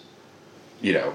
it's interesting marketing. that marvel did it do you know what i mean like because i think like with the he-man comic i don't think it was like dc or marvel doing the he-man DC comic did DC did a small He-Man comic, and then Marvel I think picked up a He-Man comic, but but that was um, after the toys came out right It was after the toys came out. Um, there was a Masters of the Universe miniseries that like DC did. DC's tie-ins were never as successful as Marvel. DC had a long-running Star Trek comic that did really well. Marvel, um, and and this is a story that's a Marvel: The Untold Story. Um, Marvel was in uh, was in serious financial trouble in um, the late seventies, and one of the editors at Marvel, I think Roy Thomas was the was the editor in chief at that point. He took a chance on a movie coming out from 20th Century Fox in 1977 called Star Wars. Mm. Marvel Comics published the official comics adaptation of Star Wars and made it saved it literally saved the company. And they're doing just fine now. Yeah, so so that had them, and so when GI Joe came along, as we saw, where where they entered into this partnership, they were like, "Yeah, let's do this." And Larry Hama, who created the characters and created all the stuff, wrote it, wrote the whole thing. Up until probably the early '90s, that's when the comic market exploded anyway. But through the mid '80s and stuff, Damn Todd McFarland. GI Joe, McFarlane. GI, yeah, McFarlane. Sorry. McFarlane, I guess. There's an e on the end. At least you knew the Damn it, name. Spawn. See, Um, I know things. But but like but GI Joe was like a top selling comic. The Transformers was a top selling comic for a while. So the, but they, they were allowed to do things that they didn't do in the cartoons. They could kill characters and then comic book bring them back. But they could they could be more more risky risky with their with their content. and I'm totally going off Mm. the rails now. But what's interesting too, when you talk about sort of that that relationship between cartoons and comics, and and that time, that sort of Todd McFarlane '90s Yeah. kind of thing, is you know Harley Quinn, who was developed specifically for the Batman Mhm. cartoon, ended up becoming like an iconic comic book Yeah. character. And so that sort of thing where something catches on pop culturally and then they just kind of retcon it into the lexicon so that um, now she's a fully formed comic book character. And the other thing I know It's a terribly toxic relationship, and no girl reading. Harley Quinn and God. Joker should think that that's the, the ultimate relationship. PSA: The more you know, knowing is half the battle. Don't be Harley Quinn and the Joker. Anyway. Now we know. And knowing is half the battle. Well, the the, um, the one show that that and- and sometimes some of these shows that were run on television were basically imports from Japan. Now, in the case of the Transformers, Power Rangers. yeah, Power. But that, that's interesting. I mean, like that came up like in. I mean, my I've mentioned my cousins before. They were a little bit younger than me, and they were boys. Mhm. But like Power Rangers was huge, and to the point where it was like a running joke between me and a friend of mine. That I thought the Green Ra- Power Ranger was cute, and so Yeah. like he bought me the VHS of like that Green Power Ranger story. But then they had Pink Power Ranger. Yeah. Who, as we all know, eventually one of the Pink Power Rangers I went to high school with. Um, That's right. and- with Erin Erin Cahill, isn't Erin her name? Cahill, Yes. yes. who I at one point dated Seal. It's all very weird. I think by the time the Power Rangers got huge, I was done. We were in. I think we were in high school by then, anyway. Oh yeah, we were in high school. That's why it was a joke. Yeah. And the, the last cartoon that I remember really watching and then kind of fading out because it got like more and more silly as time went on um, was probably the Teenage Mutant Ninja Turtles cartoon. Teenage Mutant Ninja Turtles. Teenage Mutant Ninja Turtles. Teenage Mutant Ninja Turtles.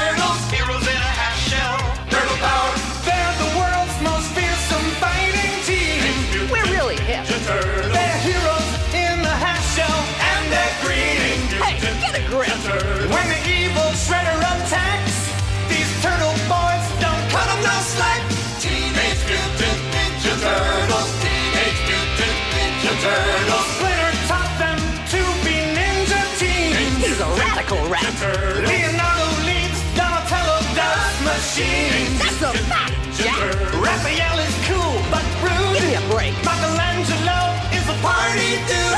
Teenage Mutant Ninja Turtles. Teenage Mutant Ninja Turtles. Teenage Mutant Ninja Turtles. Heroes in a half shell.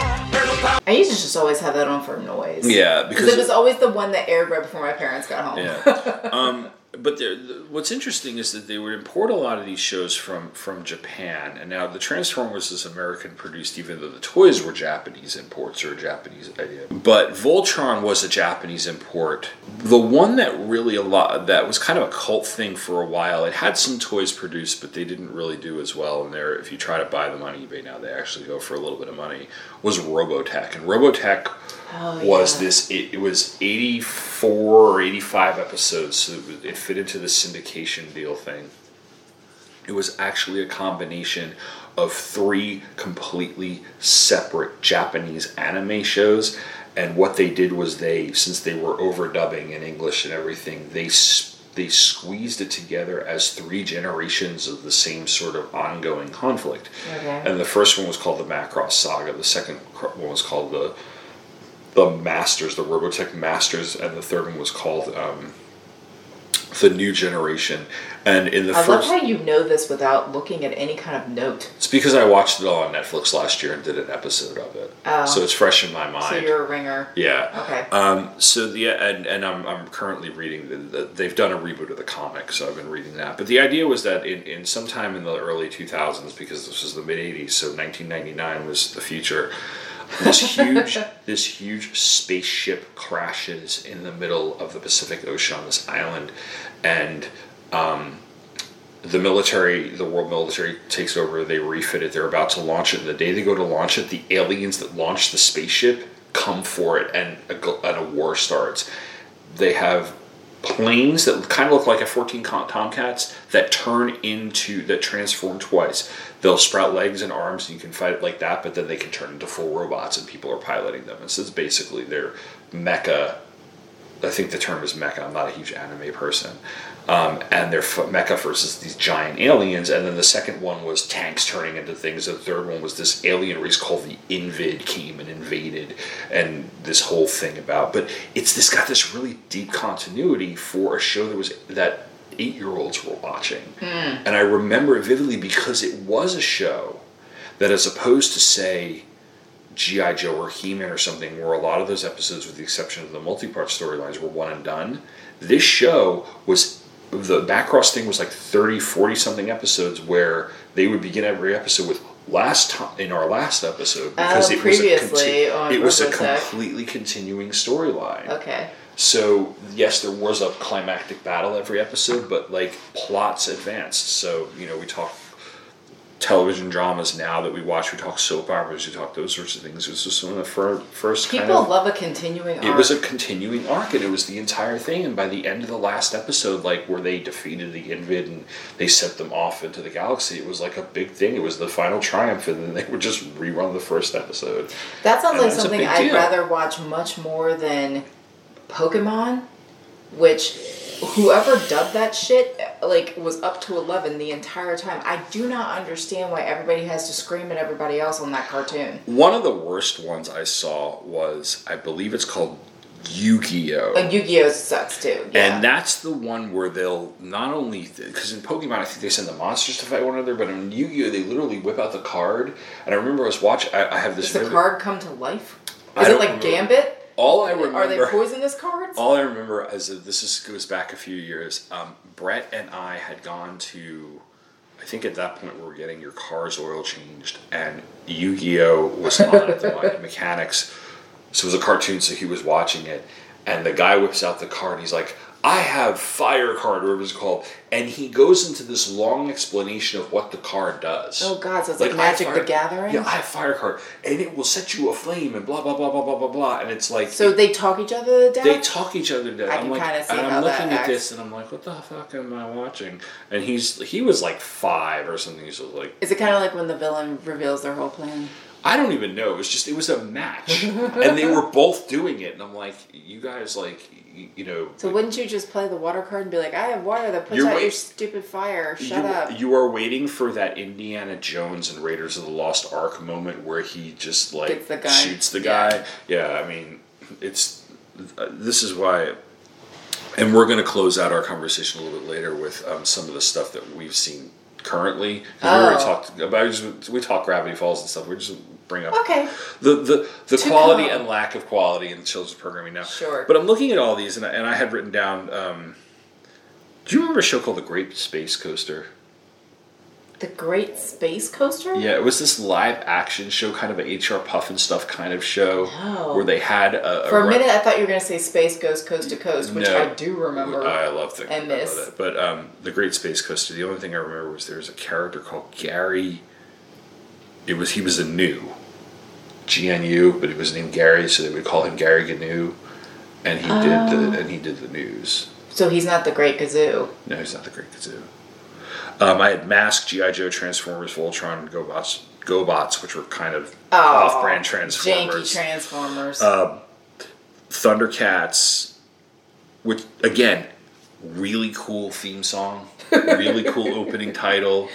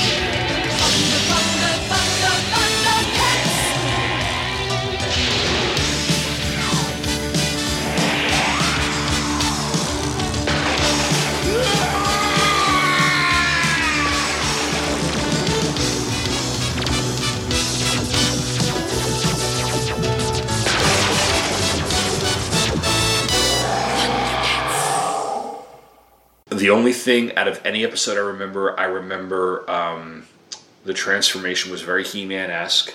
Yeah. I remember the transformation of the villain because Mumm-Ra, in his regular form, was this old decrepit thing with like mummy tape falling off of him, and he wore a hood, kind of like Emperor Palpatine. But he'd like say something, and then he'd become this huge monster. Yes. And that was really, really cool to watch. But the only other thing I remember is in the very first episode is them escaping their planet because their planet blew up and they they ended up on on what they called Third Earth. Um, was that they were all naked in the first episode, but like none of them had actual genitalia. It was like you know they were Well, all that'd be a little dolls. too real But like, for cartoon. but Cheetara, the Had female boobs. character, she had boobs, so she was like it was like looking at a naked Barbie doll. So everybody remembers Cheetara. So that's what was what I was thinking about what I remember about Thundercats and something else is like I always crack up at like you know like a Jezebel or a Bustle or a bitch or a whatever some feminine some sort of women blog mm-hmm. article inevitably it's like evergreen comes up and it's like when a cartoon suddenly led to like your sexual awakening. And usually for women it's robin hood the fox. But a lot of times other women have said either you know if they're if they're into women it's cheetara or lion-o. Lino. Li- li- yeah lion-o. It's like he can he can get it. Robin hood the fox and cheetara and that dude can get it. And that's when you started to realize through cartoons what you might be into, which I had to. I mean, it makes me laugh because to me, I was like, no to all of that, but like, I just thought it was. I, I, always think that's funny. I'm always amazed too. At, at, at there were a number of cartoons that went with the talking animal bit, or they had that one character that was aimed to be kind of the comic relief and aimed to little kids, like Orko on He-Man, and then the Thundercat. Thundercats and He-Man. It's like it's clearly that the Thundercats were on some level ripping off He-Man. Well, There's so much of And that. And both are just versions of Scrappy Doo. Yeah, and, and, and but- Who we all know sucks. Yes, oh, fucking Scrappy Doo. Um, they had this little cat kind of creature called Snarf. I do remember Snarf. Snarf, you know, Yeah. that, and he and, and he was Lion-O because Lion-O was like a kid in an adult body because of something happened on the way Wait, to the planet. I'm not thinking of. It's not Lion-O. Who's the Panther dude? Panthro. Panthro. It's You know who- Panthro who, was getting everybody hot in their pants. And the, the, one of the not not Lion-O. two funny things about this. One, there is this amazing. If I can find it, I will put it on the episode. There's this amazing cl- series of, of outtakes from vocal outtakes from the Thundercats, where they're like, Okay. they're they're screwing up their lines, and um, and one of the uh, at, at, like at one point, um, the actor who says Lion-O has who's Lion-O has to say. Um, Something involving a samo flange, and you can hear him turn to the guy and go, "What the fuck is a samo flange?" You you gotta snap out of it, Lion-O! Call the Thundercats before... Shut up, you fuck. I should have known the Territor didn't mean us any harm when the Sword of Omens didn't obey me. And anyway, it was just plain stupid to assume it might be bad just... What the fuck am I talking about? Oh, Lion-O! w- We're not... What's the matter, Snarf? I got a cold. it's when Wiley Cat and Kid are pretending to be the most helpful that they're dropping their pens on the thing while I'm talking. And keep your foot off that blasted Samo flange. What the fuck is a Samo flange? I have to do that again. I'm going to put this one right between her pretty. That's the line of the show right here. Let's find the mega condenser. Mm, I'm saying that too fast. Let's find the mega condenser. Still going too fast. What's wrong, Lion-O? Oh, fuck, here it is again. What? What's here again? That thing, that, that mega thing. Want me to say it? Yes! Thunder! Thunder! Thunder! Thundercats! I'm going too high. Motherfucker! You fucking dog, yeah! Shut the fuck up! Get over here, bitch! Ah, damn! Run out the fucking plank, boys! Come here, motherfucker. And the guy who voiced Panthro was the actor who played Cliff Huxtable's father on the Cosby Show. Oh. Yes. That's hysterical. Yeah. Well, You know who played Shredder on TMNT, right? Uh, no. Uncle Phil. James Avery did the voice of Shredder on TMNT. Uncle and yeah, and we all miss Uncle Phil. I love Uncle Phil. Um, We just sang the Fresh Prince of Bel Air theme song to- because to Brett the other day. Brett was. I don't even remember why you brought it up. I up. think he brought it up, and we were talking about how like even my students know that because they rerun it on like Nick at Night. It's like the Konami code. Yeah, it is like Everybody the Konami code. so we mentioned um, we talked about how Gummi Bears was a um, was a Saturday morning cartoon. Ducktales Yes. comes around in the late '80s, and Ducktales predates Dis- Disney Afternoon. Ducktales is now on again. Yes. Um, and from what I've seen, it's actually pretty fun it's to pretty watch. cute, and I like the people who are the voices. Yeah. Life is like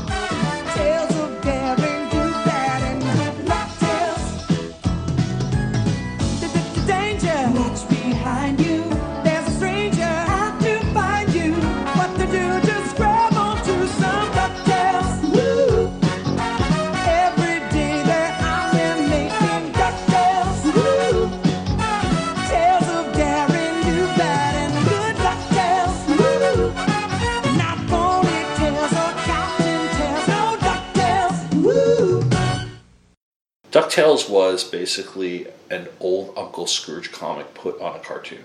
Mhm. A lot. I, I'm not a huge Disney comics person. Brett has a couple that he bought at the comic store, but from what I understand, um, I think the name of the artist and writer was Carl Barks, back in like the 40s, 50s, and the Uncle Scrooge comics are something that apparently are like were some of the best that Disney ever did. And I think that was the conceit of DuckTales that they t- looked at those old comics and they said this could be its cartoon show. Mm. And it's Uncle Scrooge and Huey, Dewey, and Louie. Mm-hmm. Um, sometimes they fight against the Beagle Boys and Ma Beagle, but they go on adventures and stuff. And uh, uh, this started to come out when we were we were a little older. We weren't like little kids, but I watched the shit out of Ducktales. Well, I used to just again. I mean, a lot of things I did uh, as a latchkey kid in middle school. I when I wasn't watching Dance Party USA. Again, shout out to a previous episode. I would throw on the Disney afternoon and you know would throw it on for noise while I did homework. So you know, And the Disney afternoon also had Chip and Dale's Rescue Chip and Dale Rescue Rangers. which it wasn't until over the course of some time. I had the of video game too. years. Yeah, That shit was hard. That video game was not easy. Chip and Dale's Rescue Rangers. Um, it wasn't until a few years ago that I realized that Chip is supposed to be Indiana Jones, Yeah, and I didn't realize that Dale was supposed to be Magnum PI. because he had the little shirt. Yeah, I didn't realize that when I was a kid. I, I, I, I saw Chip as Indiana Jones. I never saw Dale as Magnum PI. Oh, okay. You Um, just thought he was a party animal. Yeah, because because the way they portrayed Dale, he was always kind of like the doofy one. Well, he is pretty goofy. So we had that, and then there was TaleSpin, which was Baloo from the Jungle Book, Yes, with a he was basically running like he flew like a plane. a cargo, like a, like one of those amphibious planes. um, Yeah, yeah. And and ran like a shipping service, but he was always fighting off air pirates. Uh huh. Um, in fact, that was one of the questions that I got right in that Disney trivia bar trivia thing we did at the cruise. Mm-hmm. Um, um, and then of course there was Darkwing Duck. mystery. Chippy and the right swoops out of the shadows, darkly of the night. Somewhere, some villain schemes, but his number's up. Three, two, one.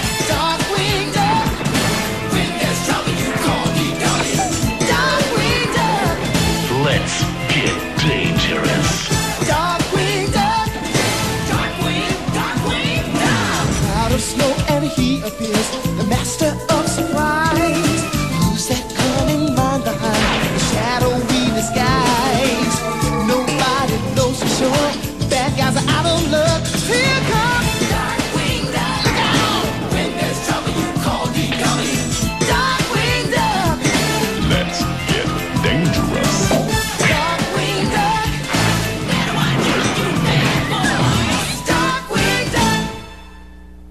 Lot of Darkwing Duck because I stopped watching around the time Mhm. that that came on. I remember he had a. He was kind of like Batman. He was Batman. There was a little bit of Inspector Gadget in there, and that in that, in that he was Gadget. kind of an oaf. Yeah. And you know how Inspector Gadget, it was always Penny and her dog who actually solved all the cases. And Inspector, you know, it kind of had that. From I'm now I haven't seen an episode of Darkwing Duck since I was in junior high or high school, whenever it was first out. And, Because that used to come on like Nickelodeon. no, it was in the Disney afternoon. Was it? Yeah, it was part Inspector of- Gadget? No, Inspe- no, no, Darkwing Duck. Oh, I'm talking about Inspector Inspector Gadget was on Nickelodeon. Yeah, Nickelodeon and Danger Mouse. Danger Mouse. Yes. Um, Darkwing Duck. Um, again, that was a show. I remember some of the stuff. I remember Gizmo Duck. I remember none of it. I remember Negaduck, which was the evil Darkwing Duck. Sure. Um, and I actually only remember a Negaduck because I recently saw a pop figure of him. Um, but I remember the, the theme song. Goof Troop, Yes, Goof Troop. Goofy and his kid. Yes. Uh, Gargoyles. Gargoyles was a serious adventure show put out by Disney, and I watched a few episodes, and it was not there wasn't it wasn't cartoon silly characters. It was very much an animated style along the lines of what you would see, kind of like on the Justice League cartoon. Mhm. And it was it was very more action. It was very more slick. They were trying to grasp kind of an older or people who wanted more of an adventure show that was a serious adventure show as opposed to like I mean Ducktales and Darkwing Duck were adventurous, but they were also silly comedy at the Well, same time. it's a little time. bit of a bridge. Yeah. You're getting the kids Mhm. who love these iconic characters and you're bringing them Mhm. into something so that you're basically gearing them Yeah. up for the older stuff. By the time I think I checked out of cartoons like you, I think I might have checked out a little later than you did. Mhm. Partially because I was more of a nerd. Um, I like watching comic book stuff. Um, partially because my sister was always watching the cartoons as well, and then I would go to like I remember watching a lot of episodes of Teenage Mutant Ninja Turtles at Harris's house because his brother Randy would watch it while I was waiting for my sister to finish her piano lessons. There you go. And then they would air sometimes. Do you remember the Super Mario Brothers Super Show I do. with Captain Lou Albano? Yes. Yes, I do remember that. Hey, paisanos, it's the Super Mario Brothers Super Show! With the Mario Brothers and plumbing's a game. We're not like the others who get all the fame. If your sink is in trouble, you can call us on the double. We're faster than the others, you'll be hooked on the brothers.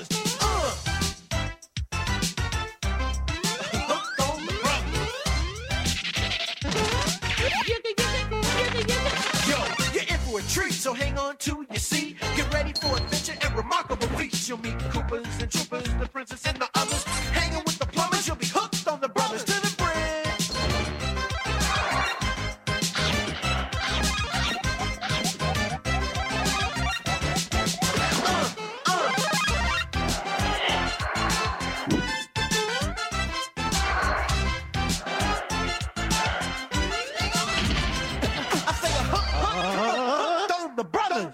And they used to have the Super Mario Brothers cartoon, but I believe every Friday was the Legend of Zelda cartoon. Yes. There was a Link cartoon. Mm-hmm. And I want to say there was a Saturday morning one called Captain N. I don't remember that. with Mother Brain was the villain, Mother Brain from Metroid. okay. But Mother Brain's voice was done in this sort of like sassy black lady voice. Well, It was I just that's what I remember. I feel like if it had really been done in a sassy black lady's voice, it would have been the hero, not the villain. Yeah, but no, but like Mother Brain the villain was like, you know, like was like sassy black lady. Okay. And then you Sure. had Captain N, but I don't know, but yeah, the Link Link was always on like one day a week and I think it was like Friday on the Super Mario show. I do remember the live action part of the Super Mario show. Yeah. Oh god, you got me saying Mario. Mario. Mario. God damn Long Island bullshit. um so Yes, yes, I do remember that. But I you know what's interesting is I'm sitting here thinking like I may have left cartoons earlier than you did, but I love an animated show. Mm-hmm. I mean, I will watch the shit out of animated stuff. Yeah, and we- I always have. We watched some stuff now. We we well, we watched The Simpsons for years. Well, yeah, exactly. Um, but we did watch the Powerpuff Girls for a while. I watched about uh, Dexter's Laboratory. Mhm. Um, you know, even if you're watching like Robot Chicken, You know, that's animated. You know, so I mean, yeah, like Well, as we got older, we grad you graduated probably to Ren and Stimpy. yes, Ren and Stimpy. We watched a lot of that, and of course, we watched a lot of Duck. I had the Duck Dodgers Nintendo game. I had the Ren and Mhm. Stimpy Nintendo game, which was disgusting. Um, I'm sure we both watched our fair share of Beavis and Butthead. Beavis and Butthead, or And like Daria. even- well, and you know the whole um, uh, liquid liquid, Liquid television. television. Yeah, I mean like Aeon Flux. Watched a lot of that. That's where Beavis and Butthead got its start, and Yeah. I the the um The Max. no no no no no no no the guy Office Space. Oh, um, um, uh, Mike Judge. Yeah, but no, I mean like Milton. that, that Milton was a cartoon before it became Office Yeah, Space. it was because they, they would show it on. Um, they would also show Milton shorts on Saturday Night Live sometimes. Mhm. And But Milton started on liquid television. Yeah, With yeah. Beavis and Butthead. They had Mike Judge doing a bunch of shit. And then, Yeah. like, but yeah, Aeon Flux, I love, because again, it was an arc. But it, and what I loved about Aeon Flux, which also became a movie with Charlize Theron, but, um, which I never watched, but what I loved about it was there wasn't really dialogue. And it was kind of fucked up and, like, post apocalyptic and like it was like kind of sexual but also like she was a badass and like I mean, that cartoon was awesome. And and sometimes you didn't see it in order, kind of like Steven Universe, you don't see it in order all the time. And so you had to just kind of figure out what the hell was going on. hmm It was it was great. Steven Universe is a show. I think I said this to you the other day that I feel like at some point I'm gonna have to go back and rewatch all in order because I think I've seen like half of that show. Out I think order. what's problematic is I don't think they have a prescribed order. So you'd have to like find like when they aired per- possibly? Yeah, or, or- even just watch them Yeah. the ones that came out in a certain time period or like were produced in a certain time period. Because even like I was telling you the DVDs because I was looking at maybe like getting a box set for Brett or something like that and there's no real rhyme or reason, at least when I was looking so forgive me this was a year ago um, to how they are compiled in the DVD Adventure Time's been kind of the same way too. Right. If you go to the first episode that ever aired of Adventure Time, it's really like in medias res. Like it is right in the middle of. Yeah. It's just a kind of like a mundane adventure that Jake and Finn are going on, Mhm. and and you kind of have to catch up. Like you know, the apocalypse has already happened. Ooh already exists. Bubblegum Princess is already doing her Yeah, shit. but you don't know anything is But you don't really know yeah. what's going on, and you don't understand like how you got there or what happened Yeah. yeah, I'll I remember the first episode I watched with Brett because I had it in my head for some reason that at like four or five years old Brett could watch it, and it we was were at the beach, weren't we? no, it was at it was at our old house, and we were watching the episode where I can't even remember exactly what happened because I've had too much wine probably, but um, something keeps throwing up like ghosts or something. Like somebody, it, there's a Mhm. character that keeps barfing, and I'm like watching it with Brett. And it's like the very first episode he's ever watched with me, and I finally was like. This is gross. I'm gonna change it. This is a little. This is a weird uh, Yo Gabba Gabba episode. I was gonna say, like, I mean, I thought with the foundation of Yo Gabba Gabba, he'd be used to trippy stuff. But even I was sitting there watching. I'm like, this is grossing me out. And so we Yeah. we, we came back to it a number of years later, and then he loved it. But um, But it's interesting to see the progression because the because a lot of the shows that like Mike Judge is I mean Mike Judge is definitely older than us, but the, he's kind of the beginning of our generation. We're at the tail end of Generation X, and a lot of the shows that were Beavis and Butthead was gross too. Oh, Oh, my but- god, that episode where Beavis gets some weird rash from working at the Yeah. fast food place, and then like when he pulls his hand out of his shorts, there's like flakes all the. Oh my god, I, I But- gag thinking about it. But we go through like, but you go through the '90s and you see a lot of the people who are the who are the older part of our generation getting these jobs and like you know, Yeah. and and kind of taking us from this generation of kids that were brought up on the marketing of of the shows who wanted to who a lot of whom went into animation because they were that was what they had a passion for, but they started creating better quality or at least in the case of some modern stuff, like you know stuff that was that has a little more heft to it, rather than a than a thirty minute than just a thirty minute toy commercial. Um, and Beavis and Butthead really has its fair share of disgusting episodes, but I will. But never, also fucking hilarious. yeah, there, do you remember that there's an episode where they're on a field trip for some reason the car's like going down a, the bus school bus is going down this mountain And the guy goes flying out Van the Driessen goes flying through the window. I, I will never stop laughing at that. But then Beavis and Butthead beget Daria, which I was Daria is such say. an amazing cartoon. And Which then- had an arc. Yeah, which Yeah, and and Yep. so so it's kind of interesting that from these like really weird beginnings and and and coming out of basically a marketing scheme That, get- animation really evolved. that animation really evolved.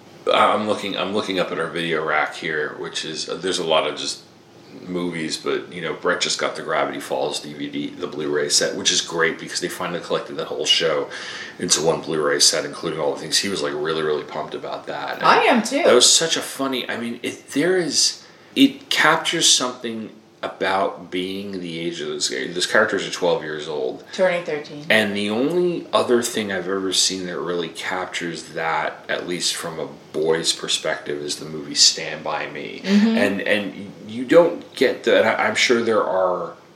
Um, I think of movies like or books like um, uh, what's the name of that? It was a book series. and It was like one movie. The Sisterhood of the Traveling Pants, Pants, yeah. things like that. There are things like that for you know for that are geared toward toward young women as well but they're few and far between where they're that like the Sandlot and movies like that where they're they're that good and that they last for that long. And I think Gravity Falls is an example of something that's like that well crafted Mhm. because at the, at the heart of this whack ass story Yeah.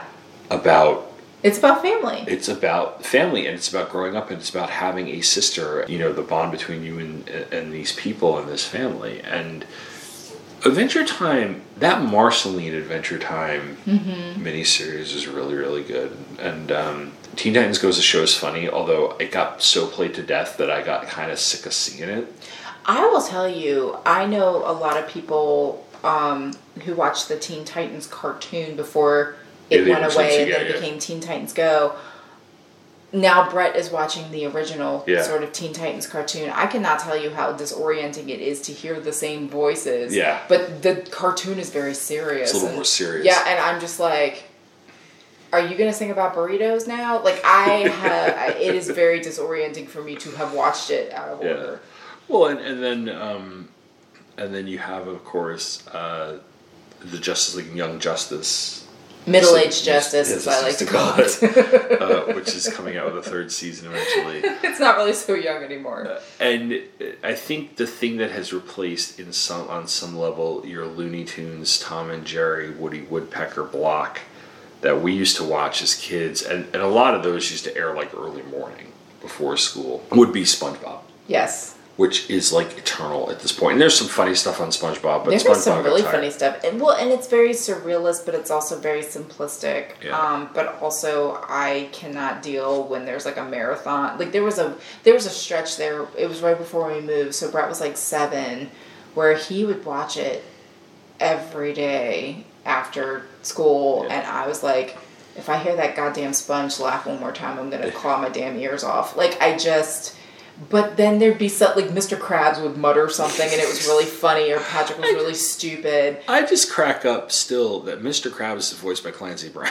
so Kurgan from Highlander is voicing I Mr. don't Krabs. know what that is. Lex Luthor from the Justice League cartoons. Sure. And Bill. Um, I just like Tom Kenny because he's Ice yeah, King, and, and, and Patrick is played by Bill. F- Uh, what's Fagerbakke? I think his last name is. He played Marshall's dad on How I Met Your Mother. wow, I Yeah. don't remember that at all. Yeah, and he was um he was uh, also he was on Coach for years. Oh, was he the big dumb blonde Yeah, the guy? big dumb blonde guy, Oh, Coach. Yeah, okay, I he, know he who voices that is. Patrick. Yes, okay, that Um, makes total sense. Now, what's what's what'll be interesting to see with Brett, and we can close this out because because there were a couple of there were a couple of shows when we were kids that were that I think they were trying to skew older. Gargoyles is a good example. I As we got later, sure. we got later on into the '90s. I think Batman the animated series had a little bit of an air of sophistication about it. Even Animaniacs. I was just about to say that's the one I was about to say because when we watch it now, there's a lot of like wink, wink. the fingering joke Oh my god, episode. I'm just like, and the thing is, like, I, I knew it was coming.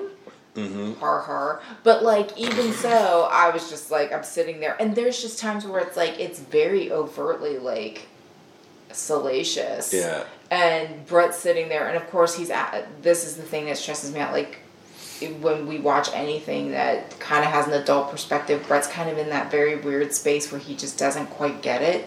And so then it's like, what's this? What's that? What does that mean? Why are you laughing? Why is that person saying that? Who was that? And I'm like, oh God. Like to me, I'm like, I, I don't want to play 20 questions. Yeah. But Well- like, yeah, Animaniacs was, and I think that's why it came out at a good time for us because we were in like high school. Yeah, we were. So it didn't really, it like it like rolls off your back, but there were little kids watching. yeah, because it was a cartoon. Yeah, the cartoon. And Tiny Toons was not as Tiny Toons had its funny moments, but Tiny Toons was not. It was as- definitely a lot more straight slapstick. Tiny Toons, however, I have to always give credit because they did a music video episode, and that is how I discovered they might be giants. Oh. Because they did it. They did you this. didn't know about Constantinople? That's well.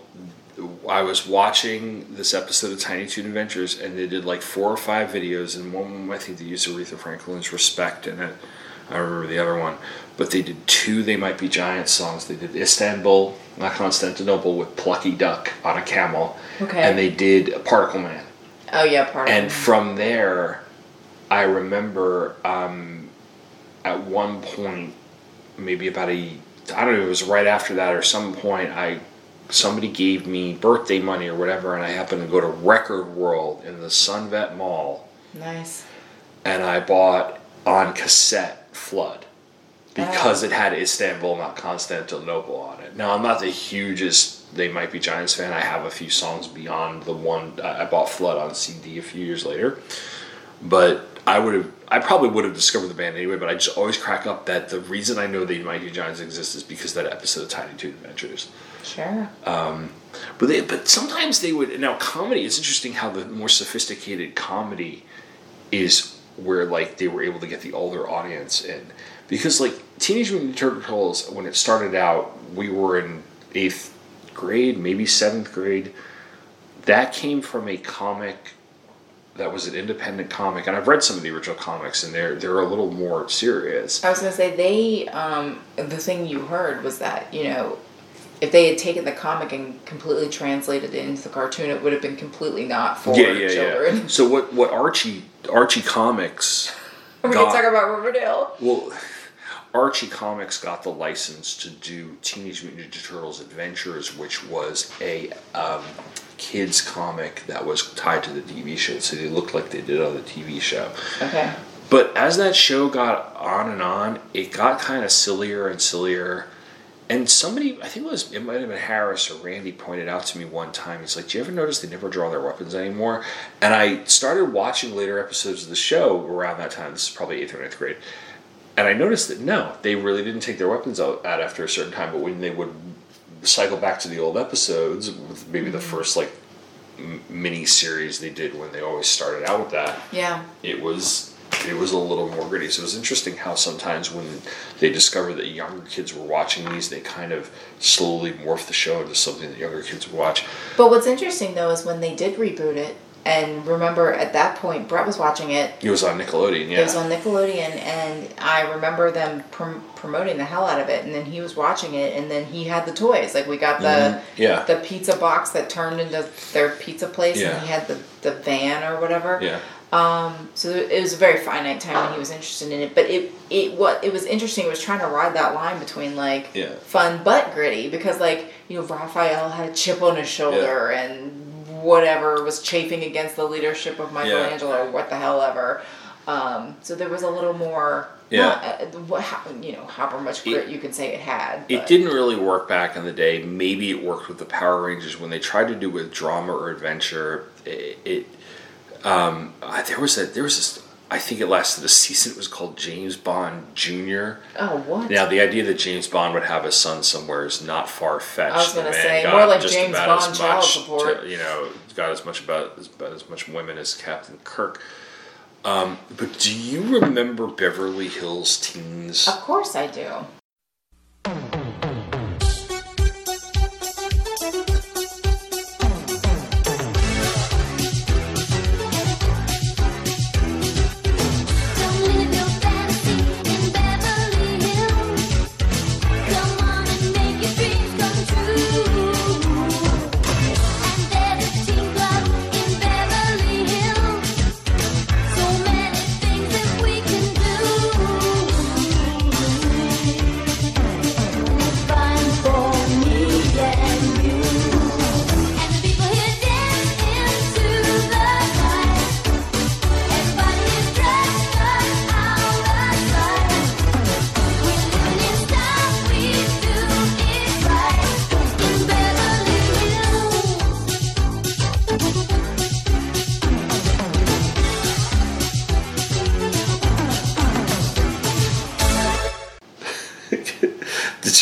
I watched a few episodes, but what?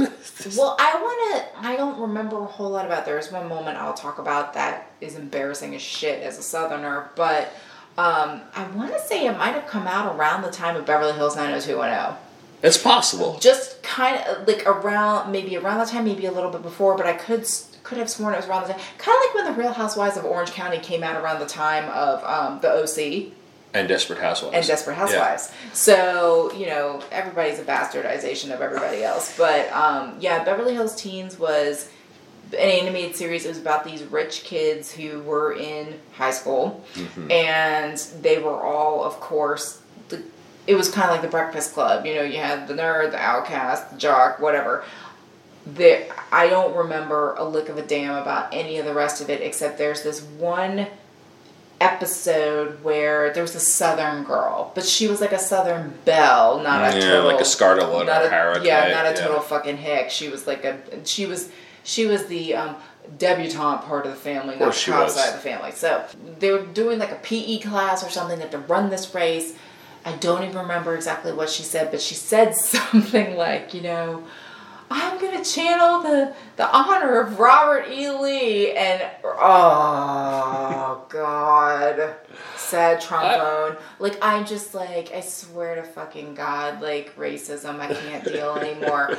and so I I just, uh, but for some reason that is the one moment I remember is this Southern Belle character talking about invoking the spirit of Robert E. Lee to get through PE class.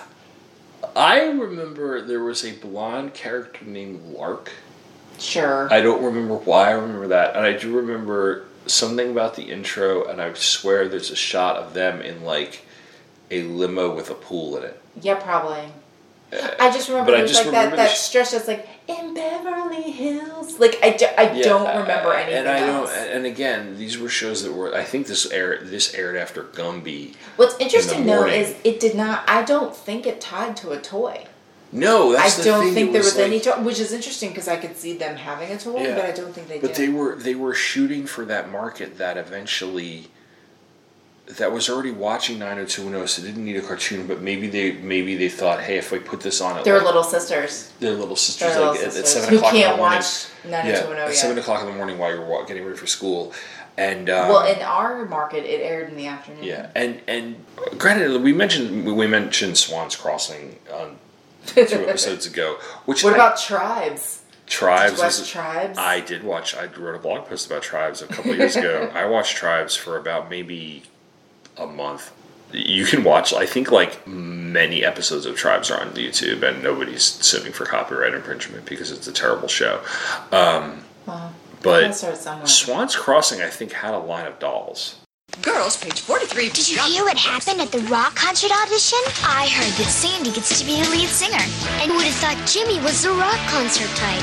Swans Crossing are your favorite characters from Playmates. Girls, why don't you share your story with the rest of us? Really? I want to say that Swans Crossing had dolls, and you could you could buy. Like, I was too old at that point. Yeah, you could buy like the Sarah. I think Sarah Michelle Gellar's doll was uh, the character's name Sydney, Sure. and I think you. You could, mean Kendall? Yeah, pretty much. She'll she always be But Kendall. like, but like Beverly Hills Teens reminds me of like Swans Crossing reminds me of, but then by the t- reminds me of Kelly and Brenda and Yeah, yeah. Dylan and now again with this is on to season nine, so so so so Kelly and Brandon just did not go through with the wedding. She Um, chose herself. oh, that was a few seasons earlier. I just mean I'm sure that continued. Oh, it's so bad. Um, so yeah, so but but I just I, I I had meant to bring Beverly Hills Teens up earlier, um, but then I just thought of um, and I just thought of it and I was like, wait, and it was something that was aimed slightly older, or like you said, the little sisters of the girls who were watching 90210. Yeah. And I'm kind of curious as Brett's entering middle school, what's going to happen now? Because I know kids do, as they get into ninth grade, like some of the ninth graders I had this year were like, would reference The Night Begins to Shine, which is that song in a couple of episodes of Teen Titans Go that's like that 80s sounding song Oh. that they were working out to at one point.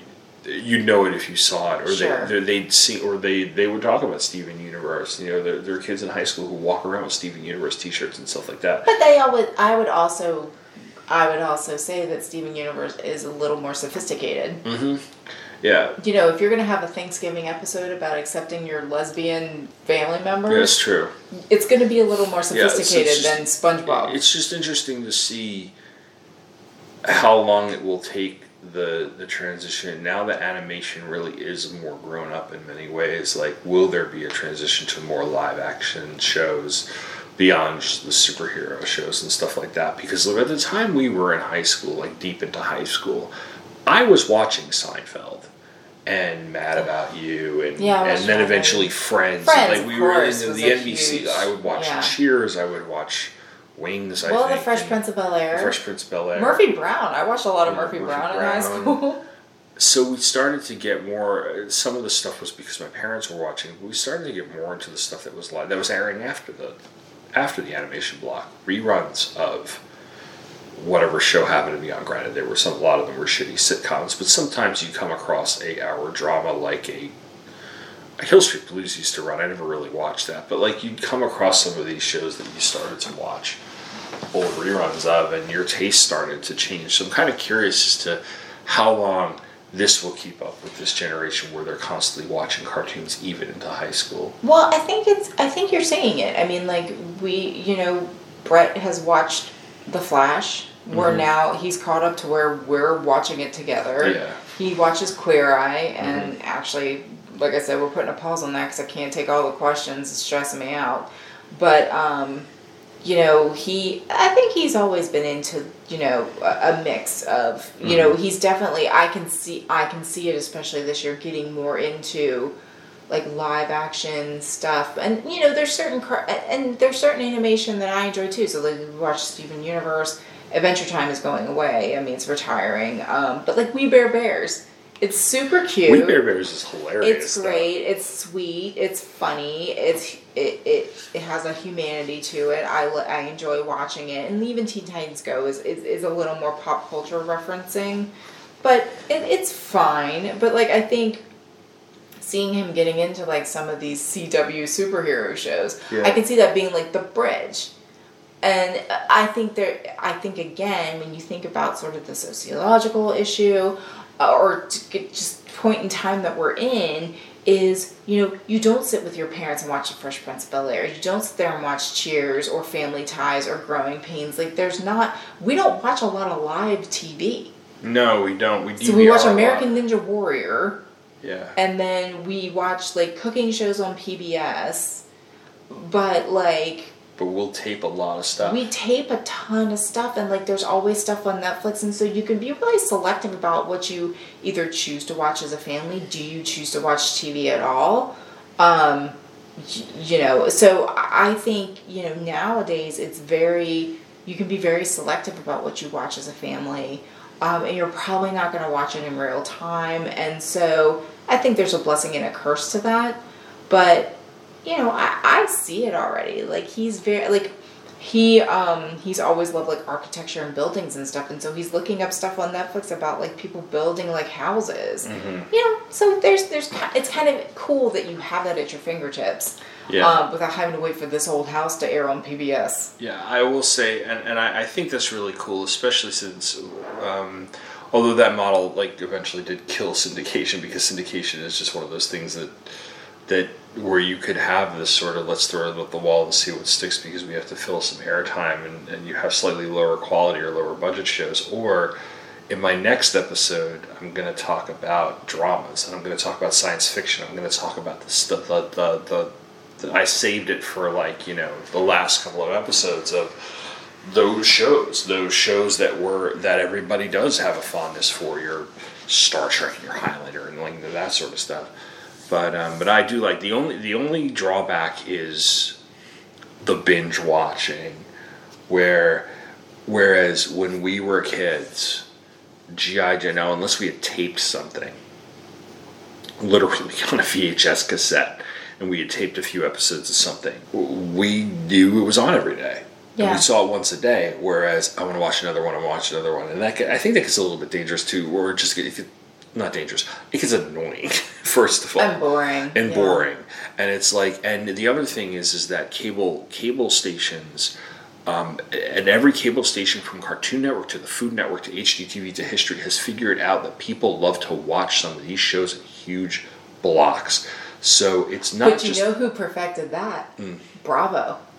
They Yeah. would run those marathons of the Real Housewives and everything else, and like you could, you know, and especially like the early to mid aughts, you could throw on Bravo and like clean your house while the Real Housewives ran in the background. Like Bravo, I think, really perfected the cable marathon. and and um, and MTV and VH1 did master the art of a rerunning the shit out of like Mhm. The Real world. the real world, The and- Hills. and the hills, and all this, and like they would and they would they would run them up. But VH1, when in VH1, this is an episode we'll do. VH1 in the late '90s into the early to mid 2000s, when it was I Love the '80s, I Love the '90s, Mhm. and then all those music Well, countdown nostalgia. shows. Yeah, nostalgia. And by the time though they were running like the, the when they would have a new countdown show on, and they were running like the top 100 women artists of all time, and it was like this one was Monday, Tuesday, Wednesday, but Thursday or Friday was the last episode. Yeah. But they would rerun them all up to it, so you could sit down and you probably already watched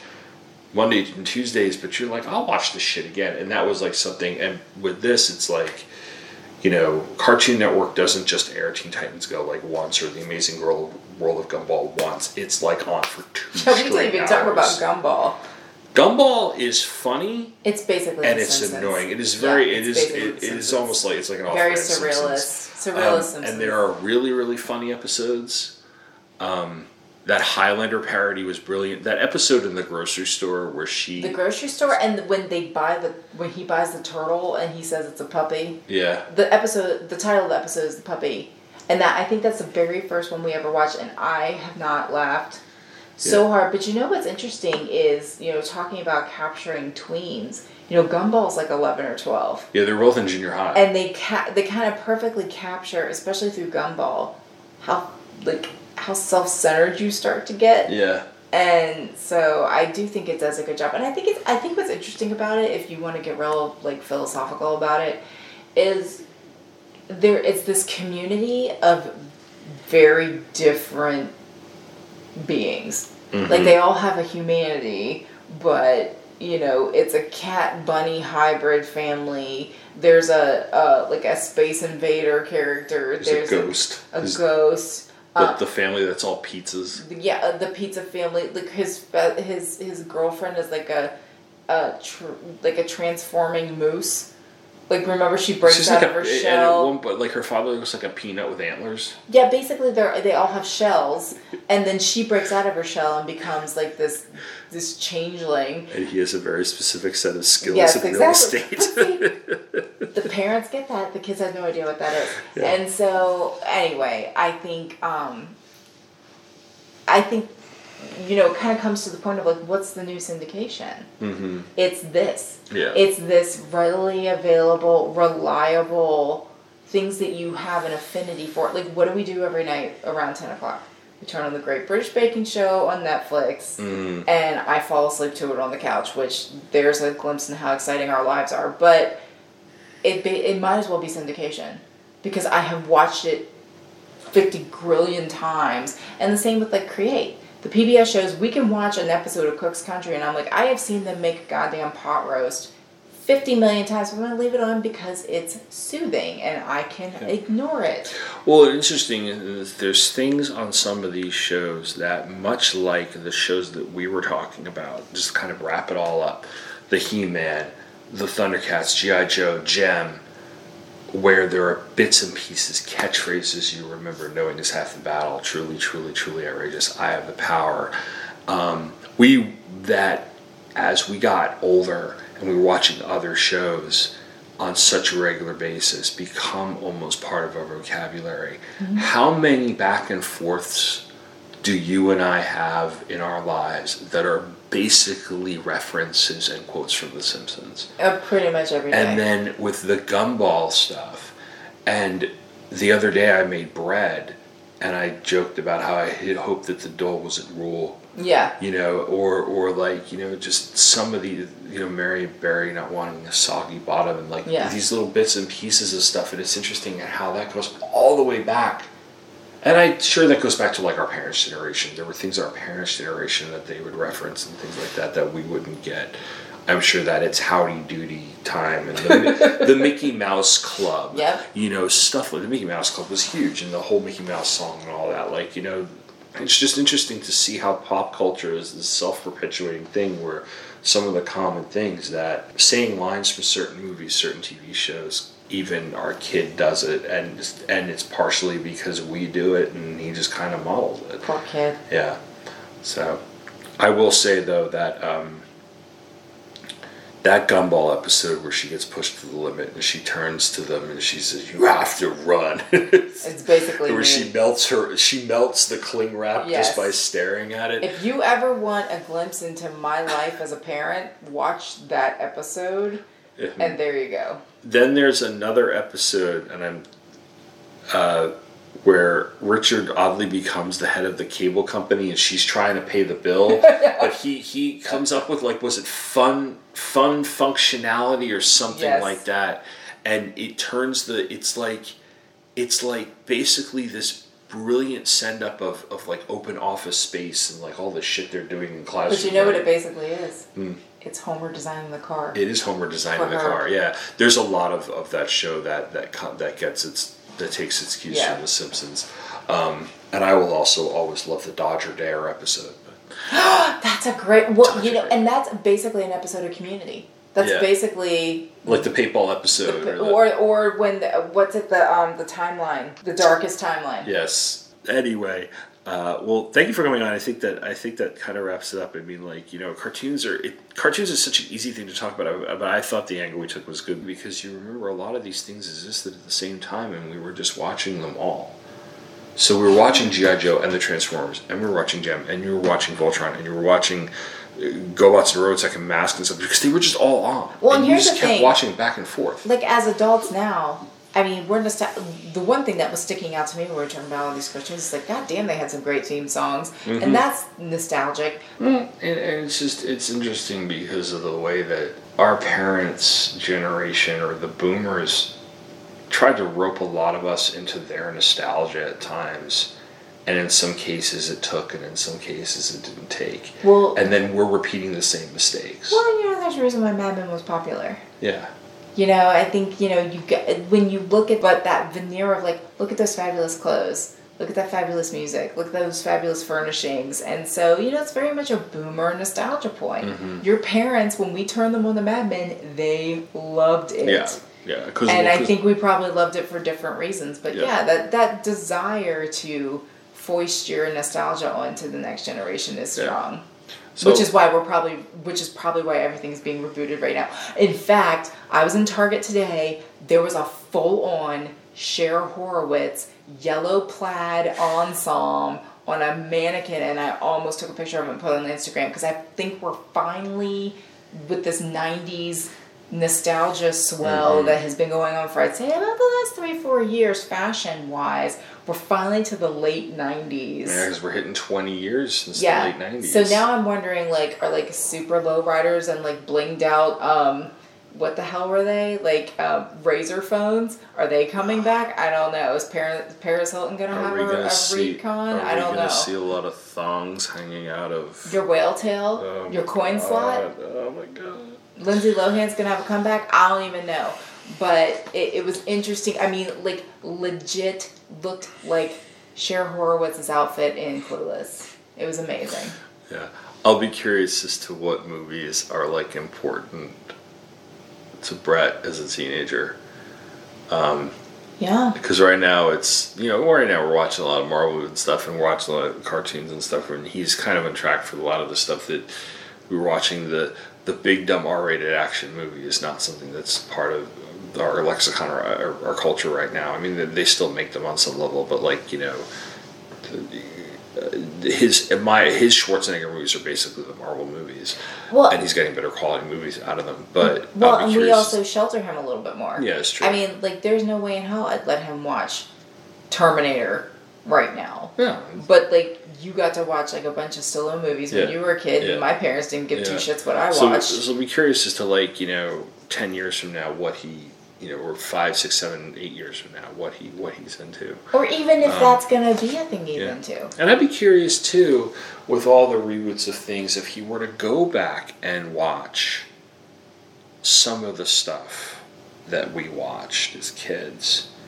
if he'd even find it interesting at all. Well, and even if we think about our perennial favorites, I mean, so much of it is problematic. I mean, Sixteen Candles is a goddamn dumpster Yeah. fire. But I mean, in terms of cartoons. Okay, like if he I'm were just back talking about cultural Oh yeah, see, grew up Sixteen with. Kansas is a dumpster fire. And Breakfast at Tiffany's is a dumpster fire. But but Auntie like, Mame remains stellar. But if we're watching, if we if we were to have him sit down and watch an old episode of GI Joe or the Transformers or something, I wonder if he'd get bored Probably. because of the way I'd things. Yeah, I just I think I, and and it's just kind of interesting how tastes change and times change and styles have changed, and. um I think there's some stuff that is timeless. I but I think but I think that goes back to the Scooby Doo's, the the Looney Tunes, the the stuff that it was you know that was already timeless by the time we came around, and maybe you know maybe some of the Disney stuff from the, the early '90s and the Disney afternoon, the Animaniacs, for instance, is stuff that he, He watched the entire run of Yeah, Animaniacs. yeah, and he really, really enjoyed them.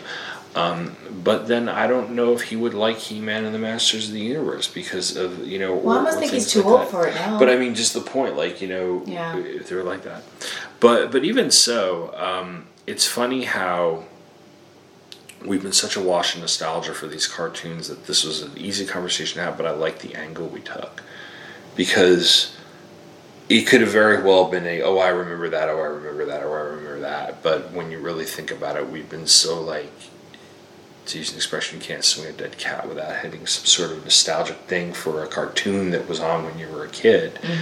Um, whereas with the talk shows which I love talking about the game shows which I love talking about um, when I was looking at sitcoms which are terrible um, and the other shows, it really is a very specific thing that isn't going to get as much of attention or as much of a reboot. Nobody's rebooting out of this world or my secret identity. um, oh, out of this world. but like next, Or um, what was the one where she was a robot? Small Wonder. Small Wonder. Yeah. Oh god, that show. Nobody is rebooting Small Wonder. But are we ever going to get that reboot of Supermarket Sweep? Because I'm down for We that. We need that reboot of Supermarket Sweep. So thank you for coming on three episodes of this series. Uh, next episode in a week, I'm going to be doing dramas. That includes um, Highlander and Star Trek: The Next Generation, and then stuff everything that runs the gamut from sci-fi and horror to action adventure. The stuff that didn't really make network because network in the 80s and 90s was really drama focused in a way or or if it was an action show it was probably a cop show. And my friend michael bailey will be on that with me. So um, that'll be that'll be next week. So thank you thank you again for coming on Sure. all right and uh, thank you again everybody for listening and take care